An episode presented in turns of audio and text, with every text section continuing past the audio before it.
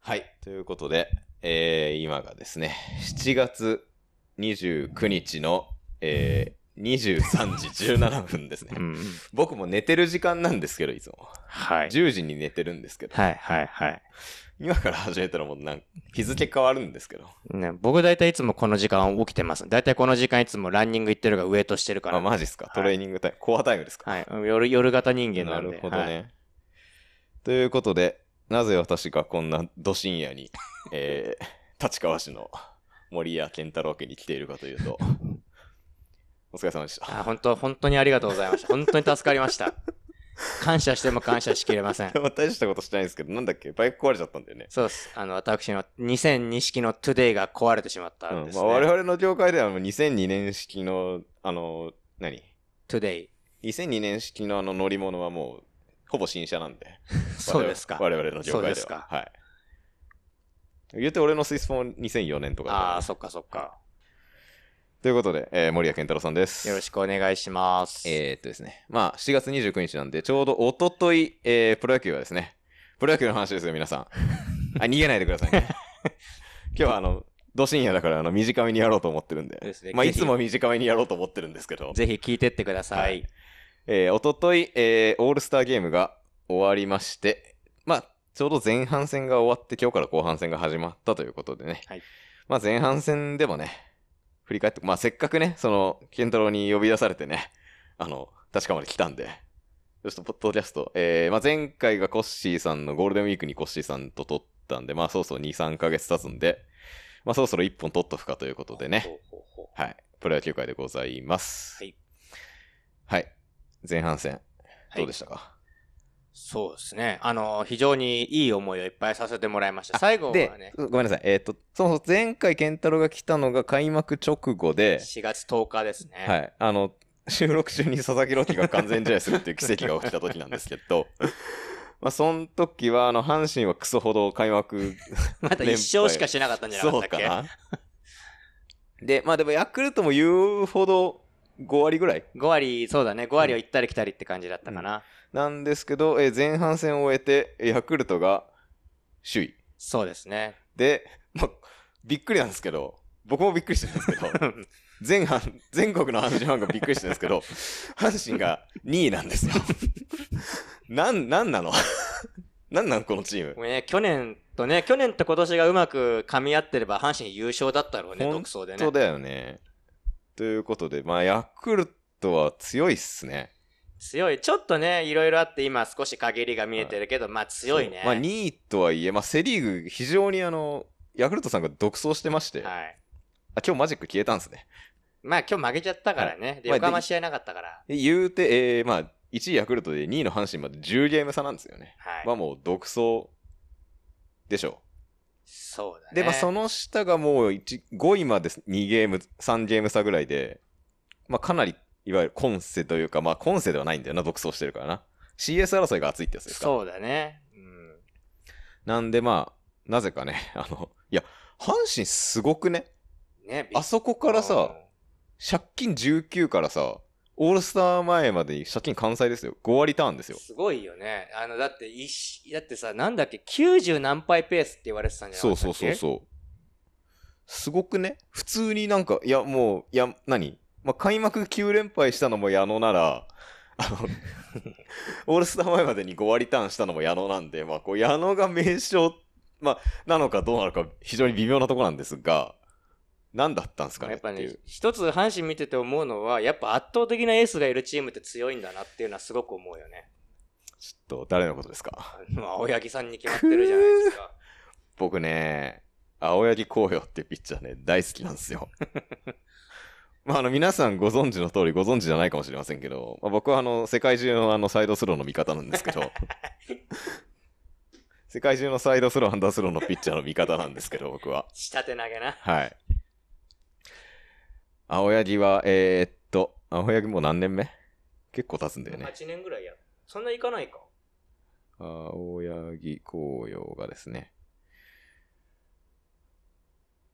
2016年入団なので、6、7、8、9、10、11、7年目ですね。年目か。まあ入団した時から、えー僕はまあ注目してまして、まあドラフト5位だったんですけど、5位だったんだけど、まあ結構1年目から先発ローテ入ってて、うん、うんそうだね。で、まあ、なんせ注目したかというと、まあ、変な投げ方をしてるからなんですけど、右のアンダー寄りのサイドハンド。まあ今いないよね。うんやっぱりで、やっぱ、アンダースローとかサイドスローのピッチャーって、いるにはいるんだけど、どうし、どうしてもやっぱ中継ぎだったり、ワンポイントだったりっていう使われ方をすることがうん多いんだけど、青柳は、えーまあ、入団以来一貫して、実はですね、7年目にして、えーまあ、去年の2021年のシーズン、終最終登板でちょうど100試合目だったんですけど、うんうんまあ、今年も、えーもう何試合だ ?13、4試合投げてるのか投なげて。るね。だから115試合ぐらいプロ通算投げてて、全部先発なんですよ。おお。救援登板1個もないんですよね。石逆川に石川の記録抜きそうだね、この調子でったらね逆にすごいっていううんだからそのすこの現代サイドスローのピッチャーがそういう使われ方をすることってまああないよねんまりないので、まあうんだからあのオリンピックで中継ぎで使われて炎上してたんですけど、うん去年。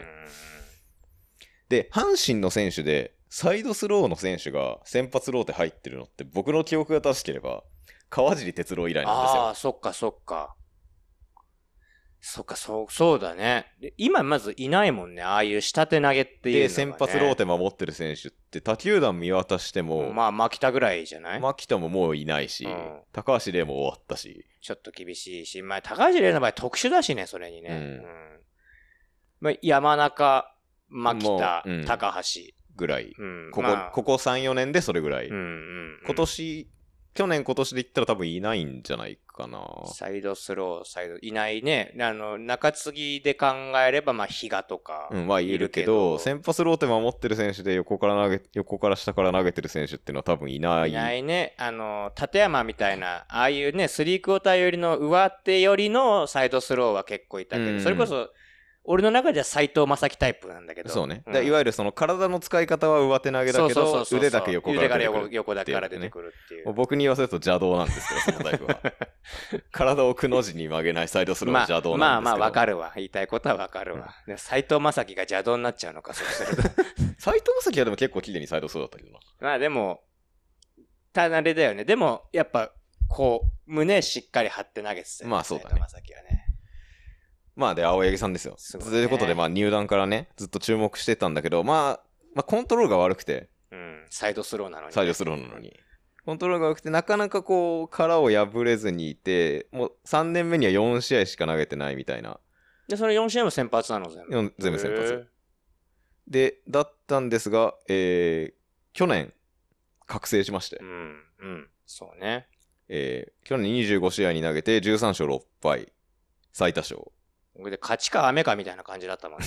そうですね。うん最多勝と、えー、最高勝率、うんうん投手2冠ですよ。うんうんで、まあ、まあ去年阪神とヤクルトが優勝争いをして、まあ惜しくも阪神は優勝できなかったんですが、うんまあその阪神を引っ張っていたのは間違いなく青柳だったと。そうだよね。で、うん今年も、えー開幕はちょっとコロナで、開幕投手内定してたんですけど、うんうんうん。青柳やっぱこれだけプロからずっと先発やってきたピッチャーなんで、やっぱ開幕投手っていうものに並々ならぬこだわりをまあ、そうだろうね。持ってて、うんで、まあ去年ね、最多勝取った、もう最多勝取ってもう押しも押されぬエースうんになったということで、まあ、ぜひ開幕やりたいってずっうとんうんキャンプの時から言ってて、で、まあ、矢野監督も開幕は青柳で行くって言ってたんですけど、開幕1週間前にもう、本当残念ながらコロナになってしまって、うんうんうん開幕出遅れたんですが、にもかかわらず、すごいんですよ。すごいね、今、本当に。もう10勝してるでしょ、だって。 11勝、い今日勝ったからそっか。や、今日じゃない。あの、あ、じゃあ今日違う、ど昨日しかどっかの、どっかかの監督が、あの、オールスターで2イニング投げさせたんで、今日そうはだ。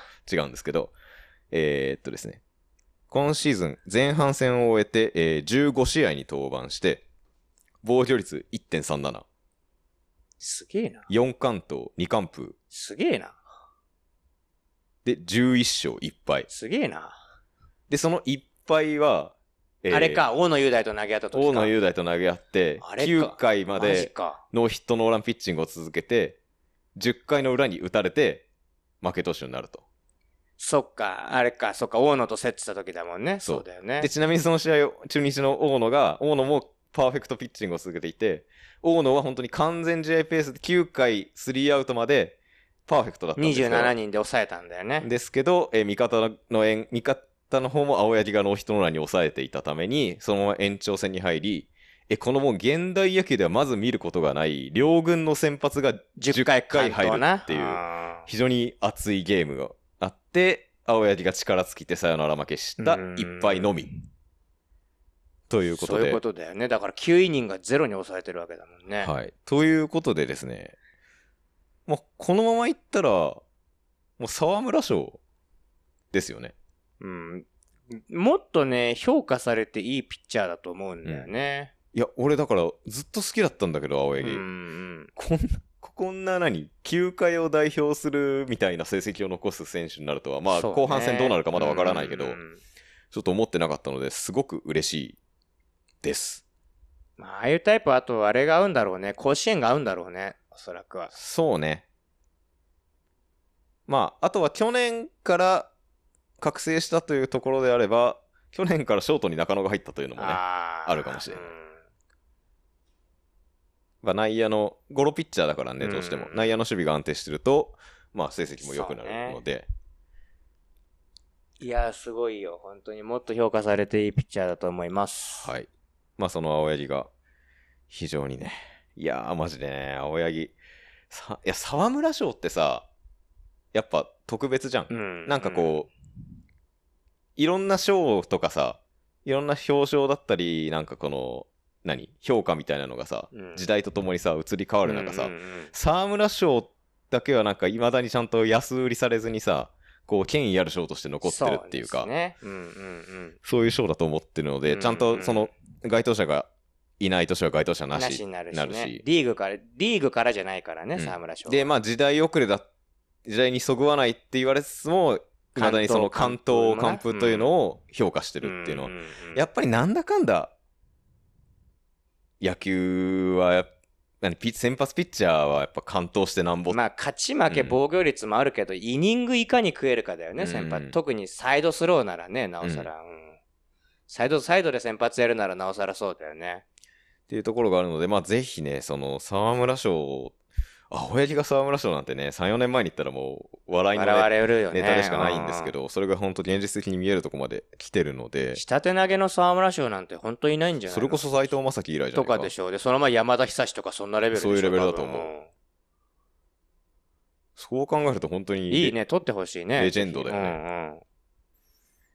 いや、ほら、サイドスローってさ、その、なんていうの、あのー変な言い方だけどさ、その、才能に恵まれなくてもある程度できる投げ方というかさ、逆じゃねその、球速がさ、出なくても、ああそういう意味だよそうね通用する生き方だからさ、うんその、努力でいくらでもさ、頑張りと、まあもちろんセンスはあるけどね、でも本人の頑張りでさ、持って生まれたものをさ、っていうかなんカバーかそできるの投げ方だから、最初から横手投げにはさしないじゃしんないから、うん。うん上から投げられてさ三振取れるストレートが投げられるんだったら別にそれでいいじゃそんう、結局だから、 160キロ工夫の投げられるに産物なんだよね。うん結、局まあ身も蓋もない言い方すると160キロ投げられるに越したことはないんうだんようねん別に佐々木朗希みたいな球が投げられれば横から投げる必要はないわけであってそうそうそうそうだからそういう、まあ、才能がないって言ったら、まあ、ある意味そういう才能がないピッチャーのあがきとしてそうそ横から投げてみたり、まあその変化球を磨う。いてみそうたなりんっだよ。ていうのの、うまあ、産物なので、まあ、だからこそサイドスローのピッチャーが好きっていうのがしかもゴロピッチャーだからね、それそうがそうそう。そうだから、本当に工夫と、その、なんていうのかな、持って生まれたものじゃないもので、ちゃんと勝負してるっていうか、うんもう工夫と努力の産物だから、すごいそのピッチャーが沢村賞を取るっていうのは、まあ、いろんな人に勇気を与えることになると思うし、青柳も常々それは言ってて、うん、なんか僕みたいなピッチャーがこうやって活躍するとなんか全国のサイドスローの子供たちにまさにそうだよね。ねえだから、石川と青柳には頑張ってほしいよね。本そ当うにね。で、まあ、阪神がだから借金19から、えー勝率5割ターンというものすごいげえな追い上げを残した中、まあ、青柳が11勝1敗でターンしてるので、ほぼ青柳が10一個人でかな、一人で借金10個返してるんですよ。そっか。すすごいよね。すごいね。え、西とあと誰がいるのローテーション。伊藤かと。えーっと、まあ、西が、えー7勝6敗。えー伊藤正史が、伊藤正史、2年目の伊藤正史もすごくてですね。まあ、去年のルーキーで、去年ルーキーで10勝。惜しくも規定投球回に2イニングぐらい足りなかったのかな。うん途中から覚醒してすごい良くなったのが伊藤だよね。そう。で、今年も伊藤が良くて、なんと11勝7敗で、あ、ごめんなさい、7勝2敗で、あ防御率が1.87あ。。すげえな。防御率1点台の先発が2人いるんですよ。すげえな。なんで9連敗もしたんだちょっとよくわか んない。あれ誰だっけ怪我したのは。怪我して離脱した左は誰だっけ阪神って。先発トミー・ジョンかなんか受けることになったのいなかったっけ去年そこそこ投げてて。えー、あ、ハルト、あ、高橋あるとうんか。まあ、彼はあの、妖精なので。ああ、そうなんだ。妖精なんはいだ。彼は、彼はあの、通年投げられれば、あの、毎年沢村賞取る球あー投げてるんですけど、あの、昔、えっ、と、近鉄、オリックス、ヤクルトにいたあの、勇気っていうピッチャーが、ああ、はいはいはいはい。彼もその、すごい球を投げながら怪我がちのああ、ピッチャーでああ彼の名言があって、もし、怪我をしない肘があったら、1億円出してでも、あ、1億円借金してでも買った、その借金を返すだけの自信もあったという。う。名言を彼が残してるんですけど、まあ、春樹もその、あ、春人もそのタイプですねうんうんうん。高橋春人も、ものすごい球を投げるんだけども、ものすごい怪我をするので、 150キロボーンと投げるもんね。そう左でねうんまあ、それ以外にも先発で言うと、まあ、ガンケルだったり、あ、うんそうガンケルもいんのか。はい。でもまあ、青柳と大山だよね、阪神が、の上がってきた理由は。そうね。あとはやっぱ、救援陣も非常に安定してますね。最初何だったんだろうね。 本当に。湯浅ですよ。湯浅ね。湯浅は、藤川球児のね、再来ですうんよ。あ藤川球児の再来って言ってたの、球児本人が。ああでも藤川球児は結構あの今年の藤浪は違うとかって言うからあんまり信用してなかったんだ けど、湯浅に関してはすごいです。あ今年の藤浪はそうね、いつもの藤浪だったもんね、結局ね。はい湯浅は今年、だ今年、湯浅今年急に一軍に定着し、去年まで数試合しか投げてないみたいうんなうんうん感じだったんですけど、そうですね、去年、プロ初登板うんうん。して、でも去年は3試合に投げて防御率18.00。ひでえな。っていうな本当にただお試しで上がってきただけっていう選手だったんですが、今年はキャンプですごいいい球、ん去年の秋のキャンプかな、ですごいいい球投げてるって言って、春のキャンプでもすごい調子よくて、えー開幕からセットアッパうんうんうーん8回を任せられるっていて、えーかあ開幕は7回だったのか、ケラーが抑えだったからね。そうね、うん伝説のケラーさんね。今でも別人だよね。はいで、ここまで湯浅が37試合に投げて、え1勝3敗27ホールドで防御率が1.80。ちょっと後半怖いね、でもね、そんだけ投げてるとね。うんで、オールスターにも中継ぎ部門で出てたね。 1位で、ファン投票1位で選ばれまして。で、彼がね、藤川球児の再来だなって思うのが、結構、えーここ、まあ、前もこのポッドキャストで話してるけど、ここ10年とかで、ピッチャーの球速ってものすごい上がり方上がをっ、たね平均球速がうんうん上がり方をしていて、もうプロ野球で言ったら、もう各球団に1人は160キロ投げるピッチャーいるみたいなうんうんまあそれはちょっっと言い過ぎだけど、まあそう言ってもいいぐらい、160キロポンポン投げてる。まあ要は、えー150キロがあまり珍しくない。とっまあ当たり前になりつつあるよね、うん今ね。ていう時代に、えー湯浅も、あの、かつての藤川球児のように、えーもうまっすぐでボンボン空振りを取るタイプなんですね。ただ、マックスは150ぐらいなんですようん。うん。 147、8のストレートで、ボンボン空振りを取ってるんですよね。すごいよね、そそれうね。。その辺がやっぱり、藤川球児も実はそうで、藤川球児、日の玉ストレートって言われて、すごいストレートに力あるのピッチャーだったんだけど、実は球速はそこまで出てたわけでそうね、そんはななでくもて、なかったね。おそらくマックスで155とかで、で、しかも本人が150超える日は調子が悪いと。うんうん148球ぐらいの球投げてる時が一番調子いいって言ってて、実際、それぐらいの球で一番三振を取ってたんですよね。まあだから、伸びと切れと、まあ、球の回転軸だっうん。またあり。スピン量だよね、筋川の場合はね。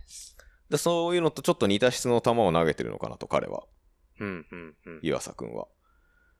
で、やっぱり、えー前も話しましたけど、160キロの球を投げるっていうのは体への負担が非常に大きいうんうん。ので、まあ、そういう意味では140後半の球でも抑えられるっていうのは、肩肘の消耗というのも、まあ、まあ、佐々木朗希とかは今後どうなるかは分かりませんが、今後もしかしたら20年活躍するピッチャーになるかもはいはいしれないっていうか、まあ、そうなってほしいですが、うんまあでも他の、その、160投げるピッチャーよりは、まあ、相対的に体への負担はちっちゃいのかなと。うんうんうんまあその辺もね、なんかこう、まあさっきの青柳もじゃないけど、まあキレで勝負してるタイプというか、うんで、抑え、えーまあ、 新外人のケラーが抑えで炎上してた話を前回しましたが、そのケラーがあまりにもひどかったので、えー8回を投げていた岩崎がそのままスライドして抑えになって、うんうんうん抑えに転向した直後は結構打たれるところが多かったんですが、まあ、その後徐々に調子を上げてきうんうんてうん、えー岩崎も前半戦を終えて37試合に登板して、防御率1.77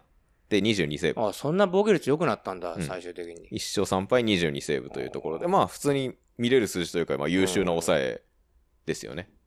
っていうところまで来た。で、彼も、えーまあ左のピッチャーで、まあ球速は全然、左の上から投げるピッチャーなんですが、まあ140中盤ぐらい。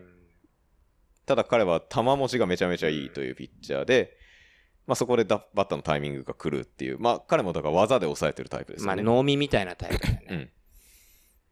だからなんか阪神には160キロ投げられるピッチャーはまあいるんだけど、いないんです けど、ケラ ーさん。いや、あの、慎太郎さん ですね。あー。あー。 160キロ投げられるピッチャーはいるけど、今一軍にいないので、まあ、なんていうか、その身体能力だけではなくて、結構ね、そうですよね。西もそうだよね。言ってしまえば。勇気。西勇輝もそういうタイプのピッチャーだし、ガンケルもそうだし、だかうん、そうね。ら結構、なんていうか、見てて、あの、応援しがいがあるというか、うんまあ別に何大谷の悪口言うわけじゃないけど、大谷とか佐々木朗希が悪口言うわけじゃないっていうか、もちろん彼らも素晴らしいんですが、なんていうかね、あの、面白いっすよね。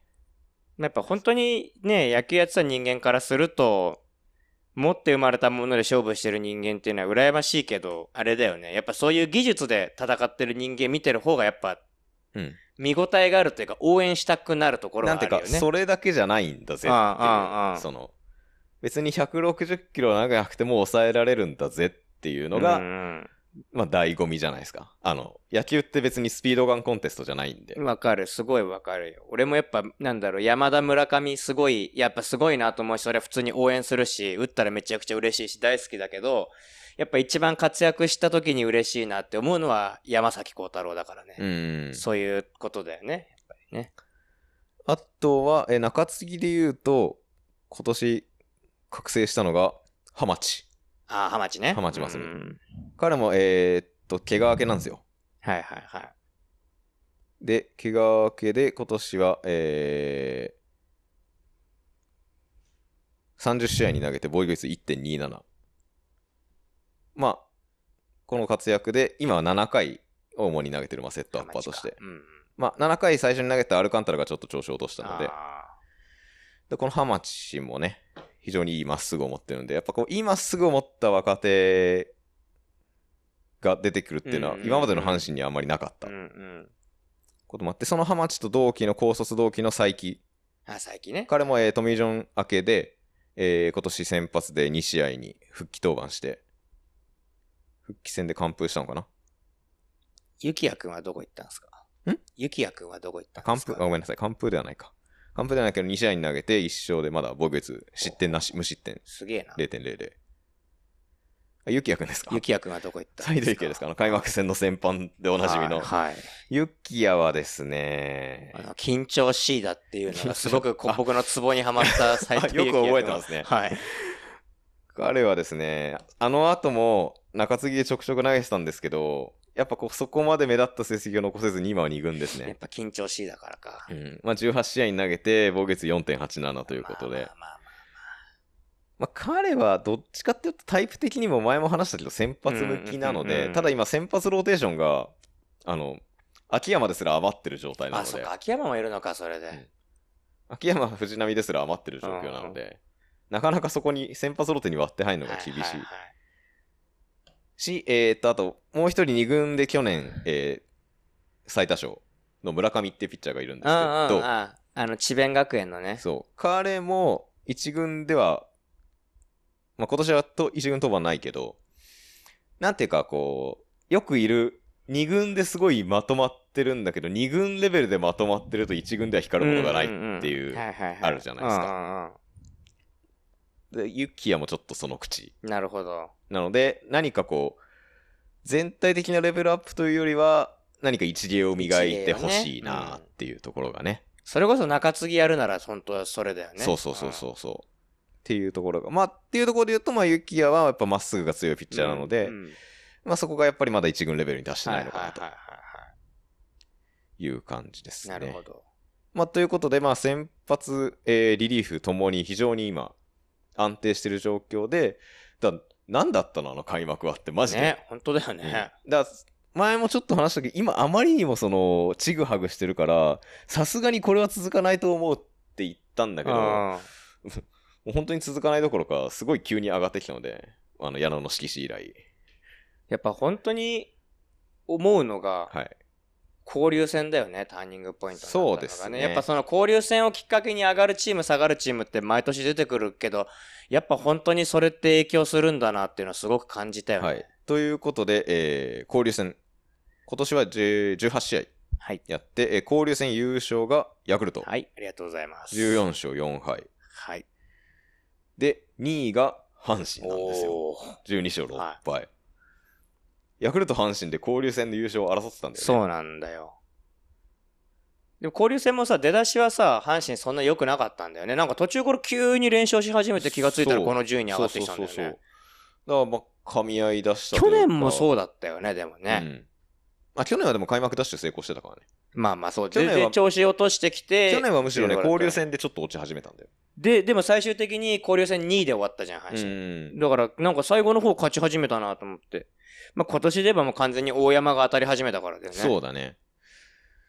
なんで、まあ、すごい、 追い上げ度で言ったらものすごい追い上げをして、まあ今10ゲーム差とはいえ、2位。まあやっぱ交流戦すごい面白くてさ、うんあのーまあ、ヤクルトがずっとトップを走ってたんだよね、交流戦。うんあの、割とずっと上位で、しばらく1位でずっと来て、最終的に1位交の流まま終わ戦ったんだ入けどる前から1位だったもんね。あの、交流戦の順位で。あ交交流流戦戦のの順順位で、1位で終わったんだけど、最初から確かずっと1位だったんだけど、うん阪神10位ぐらいから上がってきたの、確そかうだね。じわじわ上がってきたね。で、あのー最初、交流戦優勝のライバルになってたのが、もうオリックスとバンクだったのよ。ああ、そうですね。そうで、オリックスとバンクだったんだけど、オリックスがまずヤクルトに連敗して、さらに阪神に負けて、一気にもう優勝のがまずなくなったんだうんよ、うん可能性が。で、ヤクルトに連敗してもうほぼなくなったのか。うんで、残ったのが阪神とソフトバンクになって、で、ソフトバンクが、あれなんだよね、あの、村上が千賀からすごい変態ホームラン打った試合があって、そこでソフトバンクが負けたことによって、もうソフトバンクの優勝ももうそこでなくなって、絶対どっちかがだろうなと、優勝争いするのは、ヤクルト、ソフトバンク、オリックスだろうなっていう状況から、気がついたらヤクルト、阪神になってまそうす、それが。で、ヤクルトがあと1個勝つか、もしくはもう阪神が1個負けたらもうその時点で、優勝が、ヤクルトの交流戦の優勝が決まるっていうところから、うん阪神1個も負けなかったんだよ、そうだこね、から確か。そう。すごかった、そう、すごかったよね。だからそれこそ去年から言ってる土俵際の粘り、うんまあ、結局ヤクルトがまたむ 村上が加山から満塁ホームラン打って試合決めうんうんうんて、まあ、勝ったからこの結果で終わったんだけどヤクルトが仮に連敗してたらバンクに負け越してたら阪神交流戦優勝だったんだそようだっね。たね、そういえば。うん、いやあれはすごいなと思った。うん。オリックスに、オリックスに一敗でもしたら阪神の優勝がなくなるっていうところで阪神3連勝したから、確かに。そう、だから自力優勝残したまんまなんか、いや、あのー阪神だけ自力優勝が残ったまんまだったみたいな感じだったんだよね。ん。あ、これはすごいなと思ったね、だから見てて。その頃大山がフィーバーしてたからね。そうね。そう。おそう、打線で言うと、やっぱ大山がすごい良くて。どうしてもね、あの、メディアとかでは佐藤輝明、輝佐くんね藤輝明とねあ、ー言われて、まあ、輝ももちろん4番ですごいいい働きをしてるんだけれども、今シーズンに関して言ったらもう大山です大ね。山だね。本当に大山だね。チーム2冠王でうす。ん。えー前半戦を終えて、えー20ホーマー、68打点ということでんん、んしかもね、あの、チーム事情で守備位置をコロコロ変えられながらも、ねサード、ファースト、レフトとうん。、ああ。ながらもレ、フトはやめた方がいい気がするけどな、さすがに。まあでも、でも彼ほんと真面目なんでう、ん。一生懸命練習して、レフトも阪神の中では別に見れる方、まあそうね。高山よりはプロうまくなってきてるので、高山ね。なんで大山はね、ここまあ、阪神を2位に引き上げた原動力は間違いなく東の青柳、打の大山そうね。ですねあー。という、まあ、阪神なんですけど、まあ、そんなね、阪神の追い上げをこう、鼻で笑うように ね、10ゲーム先をヤクルトが言ってるんですけど、はいはい。ヤクルトあの、ババアの法則どうしたんですかババアの法その則。 BBA、BBA という、あの、B クラス2年ああ続いて A クラスっていう3のが年周期ね。はい。なさそれによると今年は最下位のはずなんですが、そうなん、まあ俺は4位かなと思ってたんだけど。うん ね、どうしたんだろうね。めちゃめちゃ強いよね。まあ、あと一つ言えるのは、まあ監督をはじめとした首脳陣が有能だよね。やっぱ高津すごいっすかで、まあ、やっぱすごいと思う。だってもう高津すごい高津すごいになりがちなんだけど、俺は伊藤智がすごいんじゃないかと思ってる。投手運用に関しては。うんうん。うん。えもちろん高津監督のね、すべて実績です。監督が間違いなく歴史的名称であることは間違いないんだけど、スワローズってコーチを育てるっていう土壌があるから、はい。ねえ前にもさ、話したと思うけど、ヤクルトのコーチ陣、名前見たときにさ、他球団のファンだったら誰だよって思うような選手がいっぱいじゃない、かんコーチばっかりじゃないですうか。んうん。森岡、雄一、うん大松、うん杉村。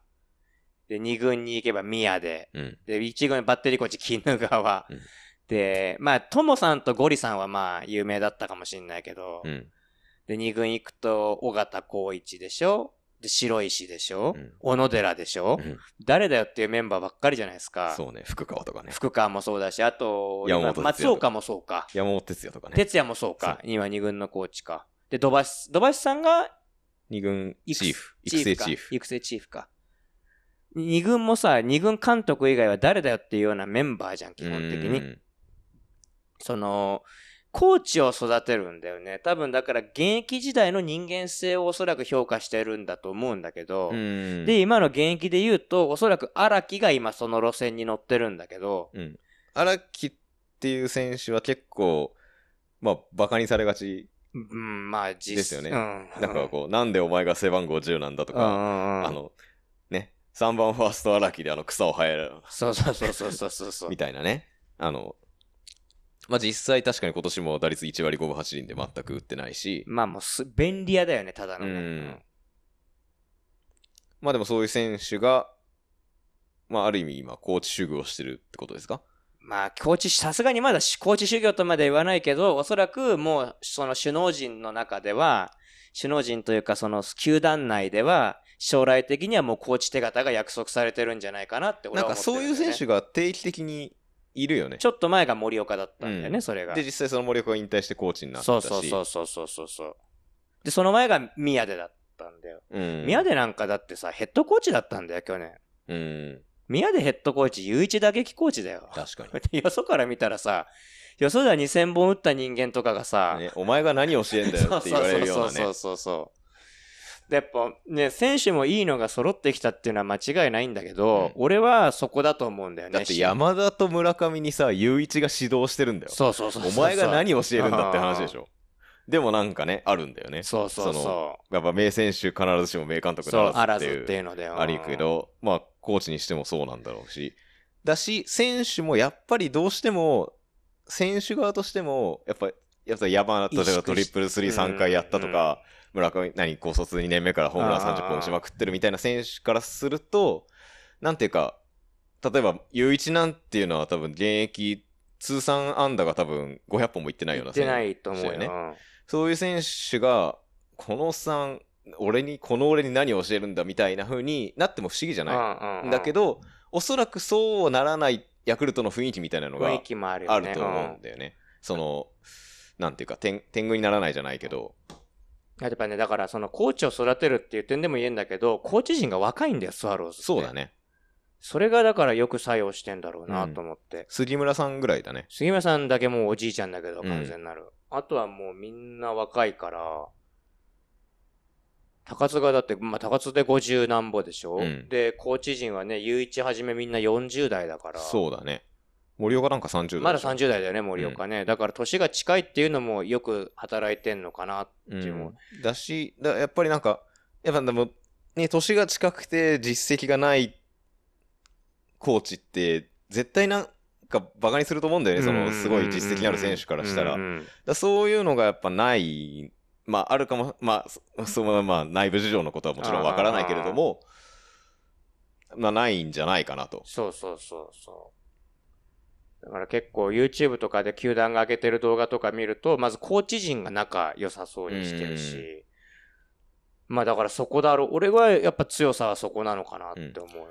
でもなんか仲がいいって別に仲良しクラブなわけではないじゃそなういそうそうそうそう。あとなんやかんやで、GM の小川さんが超有能なんじゃないかっていうのが俺の中ではあるんだけど、川う淳二ん言ってしまえば小川淳二だって現役時代はパッとしない選手じゃないですか。あのアマチュア時代がピークだった選手だよね。うん甲子園優勝投手で、うん都市対抗も優勝したんだったかな、確かそうなんだうん、でも正直その現役の通算成績ははっきり言って大したことでな規定い。打席も一回も足したことないし、うん主なポジションは外野の守備固めだった人だから、それがね、長いこと二軍監督やっうて、ん、一軍監督になって。一軍監督やって、で、今 GM になって、で、やっぱさ、その育成、補強っていう点で考えるとさ、最終的には GM じゃん。うんで、小川さんが GM になってから来た選手って、オスナ・サンタナでしょ、うんで、今野でしょ、うんで、宮台でしょ、うんで、今、この間投げて連敗止めてくれた小沢でしょ、うんで、長谷川でしょ内川でしょ、うん島でしょすげえ有能なんじゃないかなと思って。そう。ね。うん。まあだから非常にチーム全体がもう現場だけじゃなくてチーム全体がもう一丸となってうん戦えてるか戦らえてるのかなっていうこの強さがあると。そう。で、あとは、もう、巨人から来た奥村と田口。はいはい、はい。投打にムードメーカーがいるんだよね、今のスワローズって。奥村ってまあ内野手ですよね。うん、内野手。えー、あんまり出てるイメージないんだけど。まあ、そんな試合は出てないんだけど、もう常時一軍帯同だね、今年は。で、うんやっぱたまに出るといい活躍するんだよね、それでもね。だし、その成績以上に何か持ってるものがあそうるそううそうそうそう。何年か前の三輪みたいな感じ。ああ、なるどほどね。すごい盛り上げてくれて、で、あのーヤクルトって6月の成績がめちゃくちゃ良かったんですよ。その交流戦優勝もあって。うんうんうんで、16勝4敗だか14勝4敗だか、そんな成績だったんだけど、うんそのうちの4敗のうちの1敗を現地で見てしまったんで すよ。でその試合が19対5とかっていうとんでもないクソ試合うんだそうったね、んクでソす試け合ありど、ましたはいね。歴史に残るクソ試合だったんですよ。はい僕今まで長いことヤクルトファンやってていろんなもの見てきましたけど、うん現地で見た歴代最悪の試合だったとでしょうね思ってるんですね。うんでしかもクソほど暑かったんですよ、その日が。 え、神宮そう、神宮。神宮で19失点はね。で、あのーヤクルトファンの方ね、もしくは神宮球場行ったこと、最近行ったことある方、ちょっと分かってもらえるんじゃないかと思うんですけど、コロナ禍になってからの客の入れ方がすごい下手なんですよ、神宮。下手なんだ。そうです。っげえ混むのだから。あ、密なんですね。そう、密なんですよ。うんまあ、密だからどうこうっていう理論はもう破綻してるとは思うんだけど、でももう密なんですよ。うん感染症対策どころの話じゃなくなってるんですえ、よ、もう。どういう、だってかさ、もうプロ野球はさ、かいその何フル開催かん、満員満員、を満換員、金満してるじ員、ゃん満員、満員なんだけど、え、それで下手ってどういうこと要は、その、入り口があるんですよ。1からね、16ぐらいまで番号が振り分けられてて、うんそれぞれに入り口ゲートがあるんだけど、なぜか、なぜか2番から6番ゲートまでの方っつってバーって並ばせたりとかして、同じところから入ってそれぞれ席に散らばっていくみたいな、すげえわけわかんない入れ方してるあのあ、その、神いっ宮がぱいあるゲートを生かしきれてない。そう、生かしきれてなくて、うん何のためにこれしてんのって、むしろ、その、本当にね、その、ソソーシャルうんちゃらに効果があって、うんそれをやるんだったら、むしろ、数開けるべきじゃん。まあそうだね数開けて分散させるべきじゃ。そうんだね。じゃなくて、なぜか一箇所に集めて入れてるわけよ。そうなんだよ。真逆ですね。そうそのまずそれが意味わからなそうくて。対コロナ云々を置いといても普通に不便ですね。不便、すごい不便なのね。だから、内野の S の人も SS の人も A の人も同じところから入るみたいな状況になってんのよ。あ、今そうなんだ。そう。で、その日が、まあ、巨人戦でね、土曜日で満席だったこともあって、もう入るのにもくそほど時間がかかったのあ、よそうなんだ。そで、しかも35度ぐらいだったわけよ。うん。死ぬじゃん、そんなえ、の。デーゲームデーゲ ーム。ヤクルトは、その暑さ対策があるから、プラス大学野球とかがあるから、一定期間しかデーゲームやらないんああでー、すよ。そうだね。で、今年最後のデーゲームだった土日の2連戦が、信じられないぐらい暑くなっちゃったんでなするよ。ほどね。そうそうだ、あの、ね、梅雨明け前直後ぐらいに、そうそうそうそうそう。一回ものすごい暑い時期あったもんそうね。そうで、その暑い中並んでさ、1時間ぐらい入っかけて入ってさ、うんで、もうそれで入ったらさ、初回終わってたね、もうすでに。マジでで、6対0よ、もひどいねう。そう。ん。のままひどい帰でりたくなるねしょ。帰りたくなったよ、もう。けどさ、選手頑張ってるからと思ってさ、見てたらさ、まず点取られるわ、取られるわだったんだけど、もう途中でみんな下げるじゃん。うん。で、珍しくもう村上も下げちゃったのよ、途中うで。ーんで、奥村が出てきたんだけど、うんずーっとサードからピッチャーに向かって声かけてるんだよね。それが聞こえてくんのよ、はっきりと。おーああ、いい選手だなと思って。そうだね。まあ当然そういう試合展開になると投げてるピッチャーっていうのもやっぱ一軍での実績があんまりなかったりとか、あの、ビハインド陣に出てくるそのあんま自信がないピッチャーみたいなのがやっぱり出てくるわけだもんね。。そう、坂本幸四郎が出てきてね、ホームラン4本ぐらい打たれたんだけど やっぱりで、その、やっぱ一軍でバリバリ例えば先発ローテ守ったりとか、そうセそうッそうそトアッうパーとか抑えのピッチャーにそういうことする必要はあんまりないかもしれないけうど、んやっぱそういうの見てるってことだよね。そう、ちゃんと声出して盛り上げてっていう姿勢を見てて、やっぱすごいなと思って、うんなかなまあか単純にそういう19失点してる試合でも腐らずにやってるっていうところもあるしね。そう。で、しかももう27ぐらいになるのかな、奥村も。うんってなってさ、長岡出てきた。で、さらには竹岡も出てきた。うん。元山もいるっていう中でさ、うんもうどんどんどんどんいっちゃえば自分のさ、価値というかさ、居場所はなくなってってるわけでもうすでに。そうだね。やっぱその、結果残せないとどうしても同じポジションに若い子がどんどん入ってくるからね。そうそうそうそう。っていう中で、あ腐らずにそうやって常にベンチでも声を出してるし、試合に出ても必死にプレーする姿っていうのは、俺やっぱそういう大スターよりもそういう選手の方にやっぱ感情移入しちゃうっていうか。そうだね。うんまあ、なんていうか、ある意味その、山田村上よりも貴重な存在というか、そう、俺の中ではね、うん奥村とか山崎とか、うんまあ山崎は今レギュラーしっかり掴んでるけうど、ん山崎だったり奥村だったりとかっていうのにすごい、あと西田とかね、うんに、こう、心を動かされるんだよね。うんうんなんかあるよね。サッカーとかでも、例えばその、第3ゴールキーパーとかさ、そうそうそうそうそなんう。かこう、まともにやってたら絶対試合に出れないんだけど、チームの中では必要不可欠なポジションみたいなのってあるからさ。そうね、そうね、うん。一、一時期の代表の権田みたいなうね。ん。なんか、高校野球とかでもたまに、レギュラーじゃない選手がキャプテンあるね。うんみたいなこともあうるん。結構なんかそういうのバカにされがちなんだけど、まあ大事だよね。そう、大事大事。ううんんでやっぱ組織として常にた戦う姿勢、勝ち、勝ちに行く姿勢っていうのができてる。うん野球って自己犠牲のスポーツじゃん。うん。で、だからその姿勢がプロだけどあるなっていうのが今のスワローズかな。なるほどうね。ん。まあプロに入る選手なんてのは基本的にこう言ったらあれだけど、全員お山の大将。そうそうそうそう。なわけじゃないですかうんうん。その、ぜ地元じゃ負け知らずじゃないけそうそうどそうそ、う全員高校の時は4番でピッチャーでみたいな、そうあそうの、そう高校、何、子供の頃から天才天才って言われてるようなうん選手の巣窟なんで、そうそうですよねそうそうそう。だそういう、なに、だからもうこう、なに、東大に入った地方の秀才じゃないけどさ、うんそういう感じなわけですよね、プロ野球って。うんだその中で、実力の、どうしてもいかんともしがたい実力の差みたいなのを見せつけられて、腐るか、その、いや、俺はこれで生きていくってなれるかどうかっていう。そうそうそうで、そうなった選手は、まあ、それを犠牲っていうのはちょっと語弊があるのかもしれないけど、まあ、うん、まあ、犠牲、犠牲なのかな。でそれこそ青柳なんかもそうなのそっちの部類だと思うよどっちかっていうと、うんそうだからそういう選手を応援したくなるしだから逆の意味で真逆なのが巨人じゃん、うん。もうスター軍団じゃん、うん。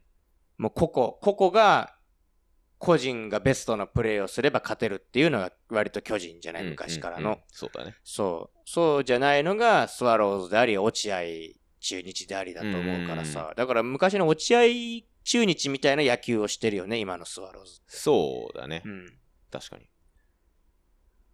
からやっぱ見てて面白い。うん。なんか、全員に役割があるというかね。そうそうそう。で、たまに、まあその、中継ぎに連投させないからさ、3連投させないから、3連投が確かマクガフが1回ぐらいだけだったから、それは徹底してる。そう徹底してる。うん。でも、うまいのが、本当にここ一番っていう時は4連投とかさせるんで、去年を見てるとね。うん、まあ本当その優勝争いして、そうそうそう。終盤に差し掛かってとかねそう。だからやっぱ、その、ピッチャーからすれば気合が入るよね。はい。っていう、だからそういうところの投手心理が、まあだからリリーフ出身の監督だからっていうのはあるんだと思うんだけど、まあだから、そういうところ本当に原巨人と今真逆ですよ真ね。逆だね。うん。原巨人がそれで沈んでいってるのを見ると、ただね、原巨人見てて思うんだけど、うんあの、大勢だけはガチだよ。あ大れ勢いいね。あれはすごいわ。あれは打てないわ。大勢しかいないけど ね。残念ながらうんうんいや、大勢はすごいね。いや、なんか、どうせ腹の一時期の、なんかあれでしょって思って、なんかそういう話題作りというか、カジマエとかインゼンみたいな感じでしょって思って見ててさ、うん実際に投げてるボール見たけど、あれはやべえわ。あれはね、ちょっとね、あの、怪我しそうなフォームなのが若干怖いけども。うんうんうんまあちょっと単年で終わりそうな気がするけど、うん、結構ね、せその新人でいいリリーフってそのパターンが多いかあら、ーまあ、来年、まあもちろん結果残してほしいんですが、来年以降も。うん。いや、あれはすげえわ。俺うんびっくりしたわ、あれ見たとき。ね。でもまあ、それしかいないんだよね。あと、全員、良くて3点台とかだからね、巨人8のリ回リーフ平内とかでしょ、だって今。うん。で、トネとか。でも、桜井はさ、なんで桜井にあんな投げさせるのかな言うて6試合しか投げてないけどね。桑原だよ。桑原か。あとで、桜井がひどいんだよ、防御率が今。 14.14ででしすょでも結構さ、原さんお気に入りなのか、1軍に置いといて、そこそこ投げさせるんですよ、う桜井に。ん。で俺、桜井何がね、面白いかっていうと、エモヤンがねう、ん中継で桜井が投げてる顔姿を見て、投げてる顔とボールが釣り合ってないって言ったのよ。どういう意味 だから、すげえ怖い顔して投げるくせに大したボール投げないっていう意味で言ってるんだけ など、るほそれを聞いてからさ、どうしても桜井顔に注目して見るようになっちゃってさ、もうイカチ顔笑してんの笑っちゃうんだよねね。なんか相手すごい睨みつけるような感じで、うん怖い顔して投げるんだけど、いや大事ですよ。でもそれをほら、簡単に打ち返されるわけよ。まあそうっすねん。そうね。まあ、桜今年は6試合しか投げてないけど、去年とかは結構投げててね。うん去年からもう桜井出てきたらラッキーみたいなところね。ただ、桜井と豊豊金ね、うんあの二人が出てきたらラッキーみたいな。もう徹底して使ってたからね、あの二人を。巨人もね。だその、だルーキーで言うと大勢がすごいいいけどね。赤星も最初ローテーション入っていいピッチングしてたんだけど、やっぱり中継ぎ回っうて、ん。打たれて中継ぎ回ってパッで、としまあてまなあ、いよ打ね。たれてるね、それうでね。ん。で、結局、シューメーカーも、なんか、パッ、結局パッとしないし。そう。ね。戸郷だけだね。戸郷と、あと、まあ、メルセデスかな。うん。メルセデスは割といい外国人連れてきたなと思うけどね。そう山口も全然だし、あとそう菅野がちょっとね、終わったかなってういんう。、ちょっと衰えなのか、なんなのかう。んまあ、前世紀の力はもうない。ないね、うん同い年だからまだまだね前世で投げてほしいんだけど、うん。まあ、実質もうエースは戸郷だよね。今そうだね、うん戸郷だねただその、戸郷の使い方が雑ってういんう。雑だね中4日で100球とか投げさせるからね、桑田はどうしたんだろうねうんあれ、桑田なのかねどっでちも宮本辞めても続いてるから桑田なんだろうね。桑田なのかねだからもうさっきも話してたけどさどっちかだよね桑田が腹をと提言してるかか腹を止めら止れめない。られないからどっちかだよね、どっちにせよ桑田の責任だよねだからね、なんかねコーチとしてすごい有能説が流れてたけどなんかそうでもなかった疑惑があるよね、うん。うーん。えなんかやっぱ巨人もね PL の血が騒いじゃったん PL ですのか血ね。が騒いでんのかな ?KK の血が騒いでんの かなまあね、で、巨人はね、5位ですからね、今。ねで、まあ、で、まあ、巨人はね、まあ、今日から開後半戦開幕なんですけど、巨人は試合してないんですよねう。というところで、えー、ヤクルトもですね、まあ10ゲーム差つけてるとはいえ、ありましたよね。そう、あったしピンチだった時がそもそも前、一番調子で、あれさ、開いてた時は13.5ゲーム差確か開いてたんで、うん2位と。その時まだ2位巨人だったんだけうど。ん。ねえ。何ですか何があったんですかコロコロナの集団感染ですよね。ねえ。いつまでやるんですかこれ。言言っていいんですかこういうこと。言言言っていいなら言いますけ言どっていい。んじゃないですかあのー感染をベースにしてたら、うん何にもできないっすよ。うん。てか何こんなんさ、いや、そんなさ、毎日毎日 PCR 検査してさ、で、陽性者出たらさ、うんその選手出れませんとかってさ、やってたらさ、いや、もうペナントやめればって話でしょ、そうんんうな。ん運ゲーじゃん、そうんん、うな。ん、本当にその通りだと思うし、その、なんつうのかな、あのー最近プロ野球選手でさ、毎日のようにさ、誰々が陽性とかきニュースになるけどさ、うんそれ要は毎日検査してるってことでしょ、うん毎日検査してるね、彼らはで。この最近増えてきたって言ってるタイミングでさ、毎日のように検査してるわけじゃん。うんそれは増えるよね、嫌が方でも。うっん。て俺は思うよね。うん。で、ヤクルトもさ、結局さ、その、二十数人離脱したんだけど、うん。ほとんどみんな無症状だったわけうよ。ん。まあ、巷でもそうでしょ、実際。うん、実際そうだよ。うん。か、あと、まあ、ちょっと喉風邪ぐらいの感じで、いつまで続けるのかなって、まあ、思う思うけどさ。うん。けど、まあまあ、でもまあね、今、今年はもうそういうルールでやってるから、まあ、もうちょっと明確な線引きをすべきだと思うんだけど、それならそれで。うんまあ、そういう中でやってるから、仕方がないと思って甘んじて受け入れるけどさ、その中でもヤクルト試合したわけですよ。うん。うん。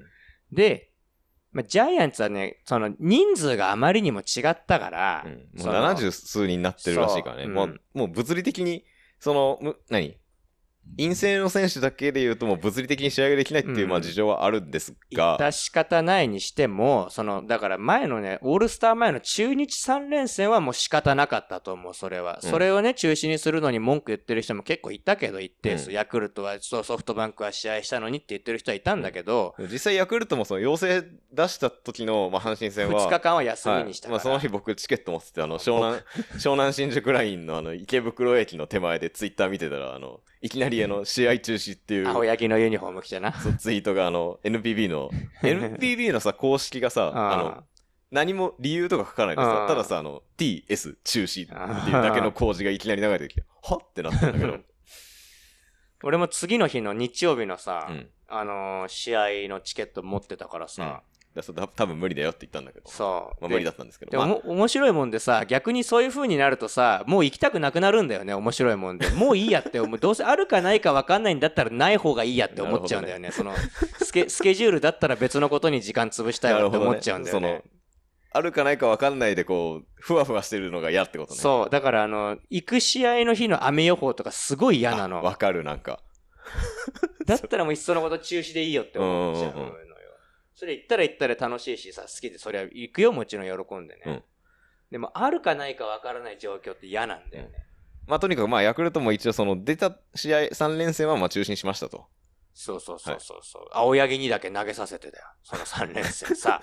青柳に無駄に勝ちを献上してさ。はい。ありがとうございました。で、中止になってさ。でも次の中日からは、雨天中止結構早三段にしてもやったわけですよ。はい。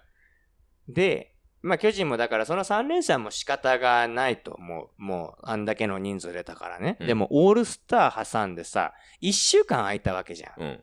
で、この3連戦も中止にするっていうのは、俺はちょっとどうなのかなって、それは思うよね。ね。何のためにお前ら3軍まであんだって話だよね、だって、100何人いるわけでしょ、巨人の選手っておそらく。じゃあ、しかもですよ。イースタンリーグの2軍の巨人戦は試合してんすよ。ね、昨日とそかれも謎だしさ。それもなんかさ、なそこが一番納得いかないよね。うん。できんじゃんっていうね。そうだったらもう特例でさ、この特例でそういう事情の時はさ、育成選手。育成選手をもう一軍でも使っていいことにするとかうさ、ん。結局さ、これで消試合消化できなくてさ、困るのは巨人自身だしさ。うんうんうんで、まあ、対戦相手にも、で、えっ、と、中止になってんのが、横浜戦なので、また横浜が試合そう、横浜っね、て、えっと、一番最初に、牧とかが。そうがコロナの陽性出して、試合消化数が一番少ないんですよそうね。そうそう、現状12球団で一番少ないんだよ。の横浜の3連戦をここで中止にしてるって、まあ、のはまあその対戦相手の横浜にも迷惑かけてるし、うんうんうん実際その、これで巨人がどこまで中止するのかわからないけども、その自分で自分の首を絞めることにもつながるし、もうちょっとね、どうにかなればいいのになっていう、なんていうか、まあ、まず制度の問題だようんうね。ん制度の改善だよね。うん。で、俺そもそもだからってペナントレースを中止にするっていう考え方は、まあさっきね、あくまで一例で言っただけなのはわかるんだけど、やっぱそれは反対でさ、まあもちろんね。うん。で、やっぱその、なんでかっていうと、やっぱ、その試合があるとかプレーがあるっていうだけじゃなくて、うん多くの人間が関わって1試合で数億っていう金がやっぱ動いてるわけだから、うんそれがパッてゼロになる。で、しかも何の保証もあるわけじゃないから、っていうのはものすごい損害になって、結局それが元になって回り回って自ら命を絶つ人間っていうのが絶対に出てくるわけだ。そう。だし、まあ、さっき俺が言ったのは、まあ、ちょっと過激な例ではあるけれども、うんもうそもそも、もう、なんですか、ここコロナ、コロナ、コロナ言い出してもう3年目うん四年目うん、3年目。 ?3 年目か。もう、コロナを理由に何かを中止にするっていうフェーズではないうん。よね。まあ、海外なんか見てるってもうそう思うし、てかそもそも3年経つのにいつまで新型なんですかって、まあ俺は思ってるんだけ れまあ、どそれはも。まあいいんだけど。うんね。いつまで、いつまでこのクソ暑い中マスクしてればいいんですかっていう話なんですけど。最初の1年目はいいよ。うん最初はね、わかんないしねわかんなかったからまだ仕方ないにしても、今のさ、状況とか症状とかさ、俺の周りでもかかった人間とかいるけどさ、うん話聞いてると、まあ、あれだよね、その、制限をかけてまで抑制する必要のあるものではないよね。うん。って俺は思っまあ俺はぶっちゃけ事業者だったから2020年からずっとそう思ってるけど、うん。まあ、ダイレクトに、いわゆるもう本当に収入にかかってくるからね。そう収入にかかってくるから前最初取った時に言ったと思うけど、まあ、何も保証しなくていいから余計なことを何も言うなっうてん。言ってたんだけどさ、うんでも今だいぶ社会の潮目が変わってきたなとは思って、うんだから来年はこうはならないと思うんだよ多分おそらくは、で、えっと、同じ、えーまあ、スポーツというと、J リーグ、サッカああー J リーグなんかは、えっと、ないくつかの試合で、えっと、声を出しての応援始まったねを解禁して、まあ、その実証実験じゃないけど、まあ、非常にいいことだなと思うし、野球も早く応援歌とか解禁すればいいなと思思ってるし、それこそ、まあ、まあ、海外、まあ、出羽の森じゃないけど、うん海外では海外だっていうのもあれだけど、うんそれこそね、えっと、まあ、これ、このポッドポッドキャスト聞いてる人は、あの、自転車レースとか見る人多いと思いますけど、うんうんうんまあ、それこそツール・ド・フランスなんて見てるとね、沿道の観客でマスクしてる人なんか誰もいないし、そうね世界陸上もそうだよね、うんメジャーリーグの試合なんかもそうだよそねう。だよね。大谷、大谷行ってて何見てんだって思うけどね。で、それこそアメリカで言ったら、あの、バイデン大統領が、えっと、コロナ陽性になって、しばらく公務休んでたけど、うんえー陰性、無事陰性になって、公務に復帰するっていう時には、あの、会見でまずマスクを外すというパフォーマンスからね、始まったわけですし、もうそういう風にね、そういう流れでいいんじゃないかなってね。ね、ね本当にね、グローバルスタンダードとか言って国際基準に何でも合わせようとするくせにさ、野球に限らずよ、野球もそうだし、うんいろんなことをそうしようとしてるのになんでそこはグローバルに合わせないのかなっていうのは、うんものすごく疑問に思うよね。ねで、あとその、さ、声出し応援の件もさ、いや、まあ、わからなくはないんだけどさ、その応援がなくなって試合が見やすくなったとかさ、うん。まあ、わ、わかるんだよ、言いたいことは。うんとか、もうこのまんま声出しなあそうしねない方がいいっていうそう、な意見でい、すかない方がいいとかさ、言うやつとかもさ、へ、言うんだけどさ、応援っていう文化がずっとあったわけじゃない日本独自の文化でさ、それこそ中日のビシエドなんかはそれがすごく新鮮で、自分の歌を作ってくれて応援してくれるっていうのがすごく嬉しいっていうことをビシエドは言ってたりとかね。うんなんかこう、日本でしかやってないってのは、裏を返せば日本の独自の文化ですからそね。うそうそうそうそうそうそう。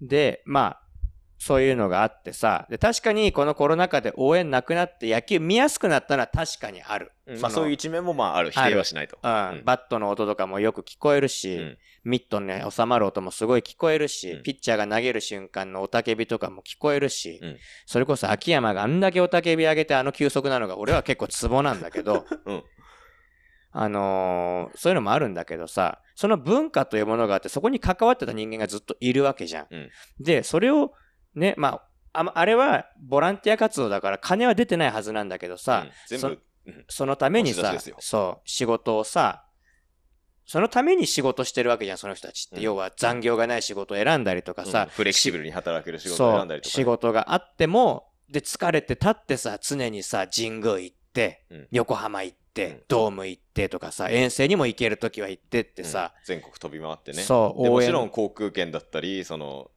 何、ホテル代金なんてのはもちろん自腹だし、自腹自腹。チケット代も自う腹んだし、まあもちろん、球団からね、ある程度何がしかはあったとは思うよ、多分。お礼言われるとかさ、うんあの、まあ、誰かのサイン送ってもらうとか、球団から慰労されるとかあったとは思うけどさ、うんそういう中でさ、自らの生きがいでありさ、なりわいであり、責務としてやってきたものをさ、真っ向から否定されたわけだよ。うん。そのさ、わかる心というか、その無念というかさ、俺たち何だったんだろうってなるじゃん、絶対に。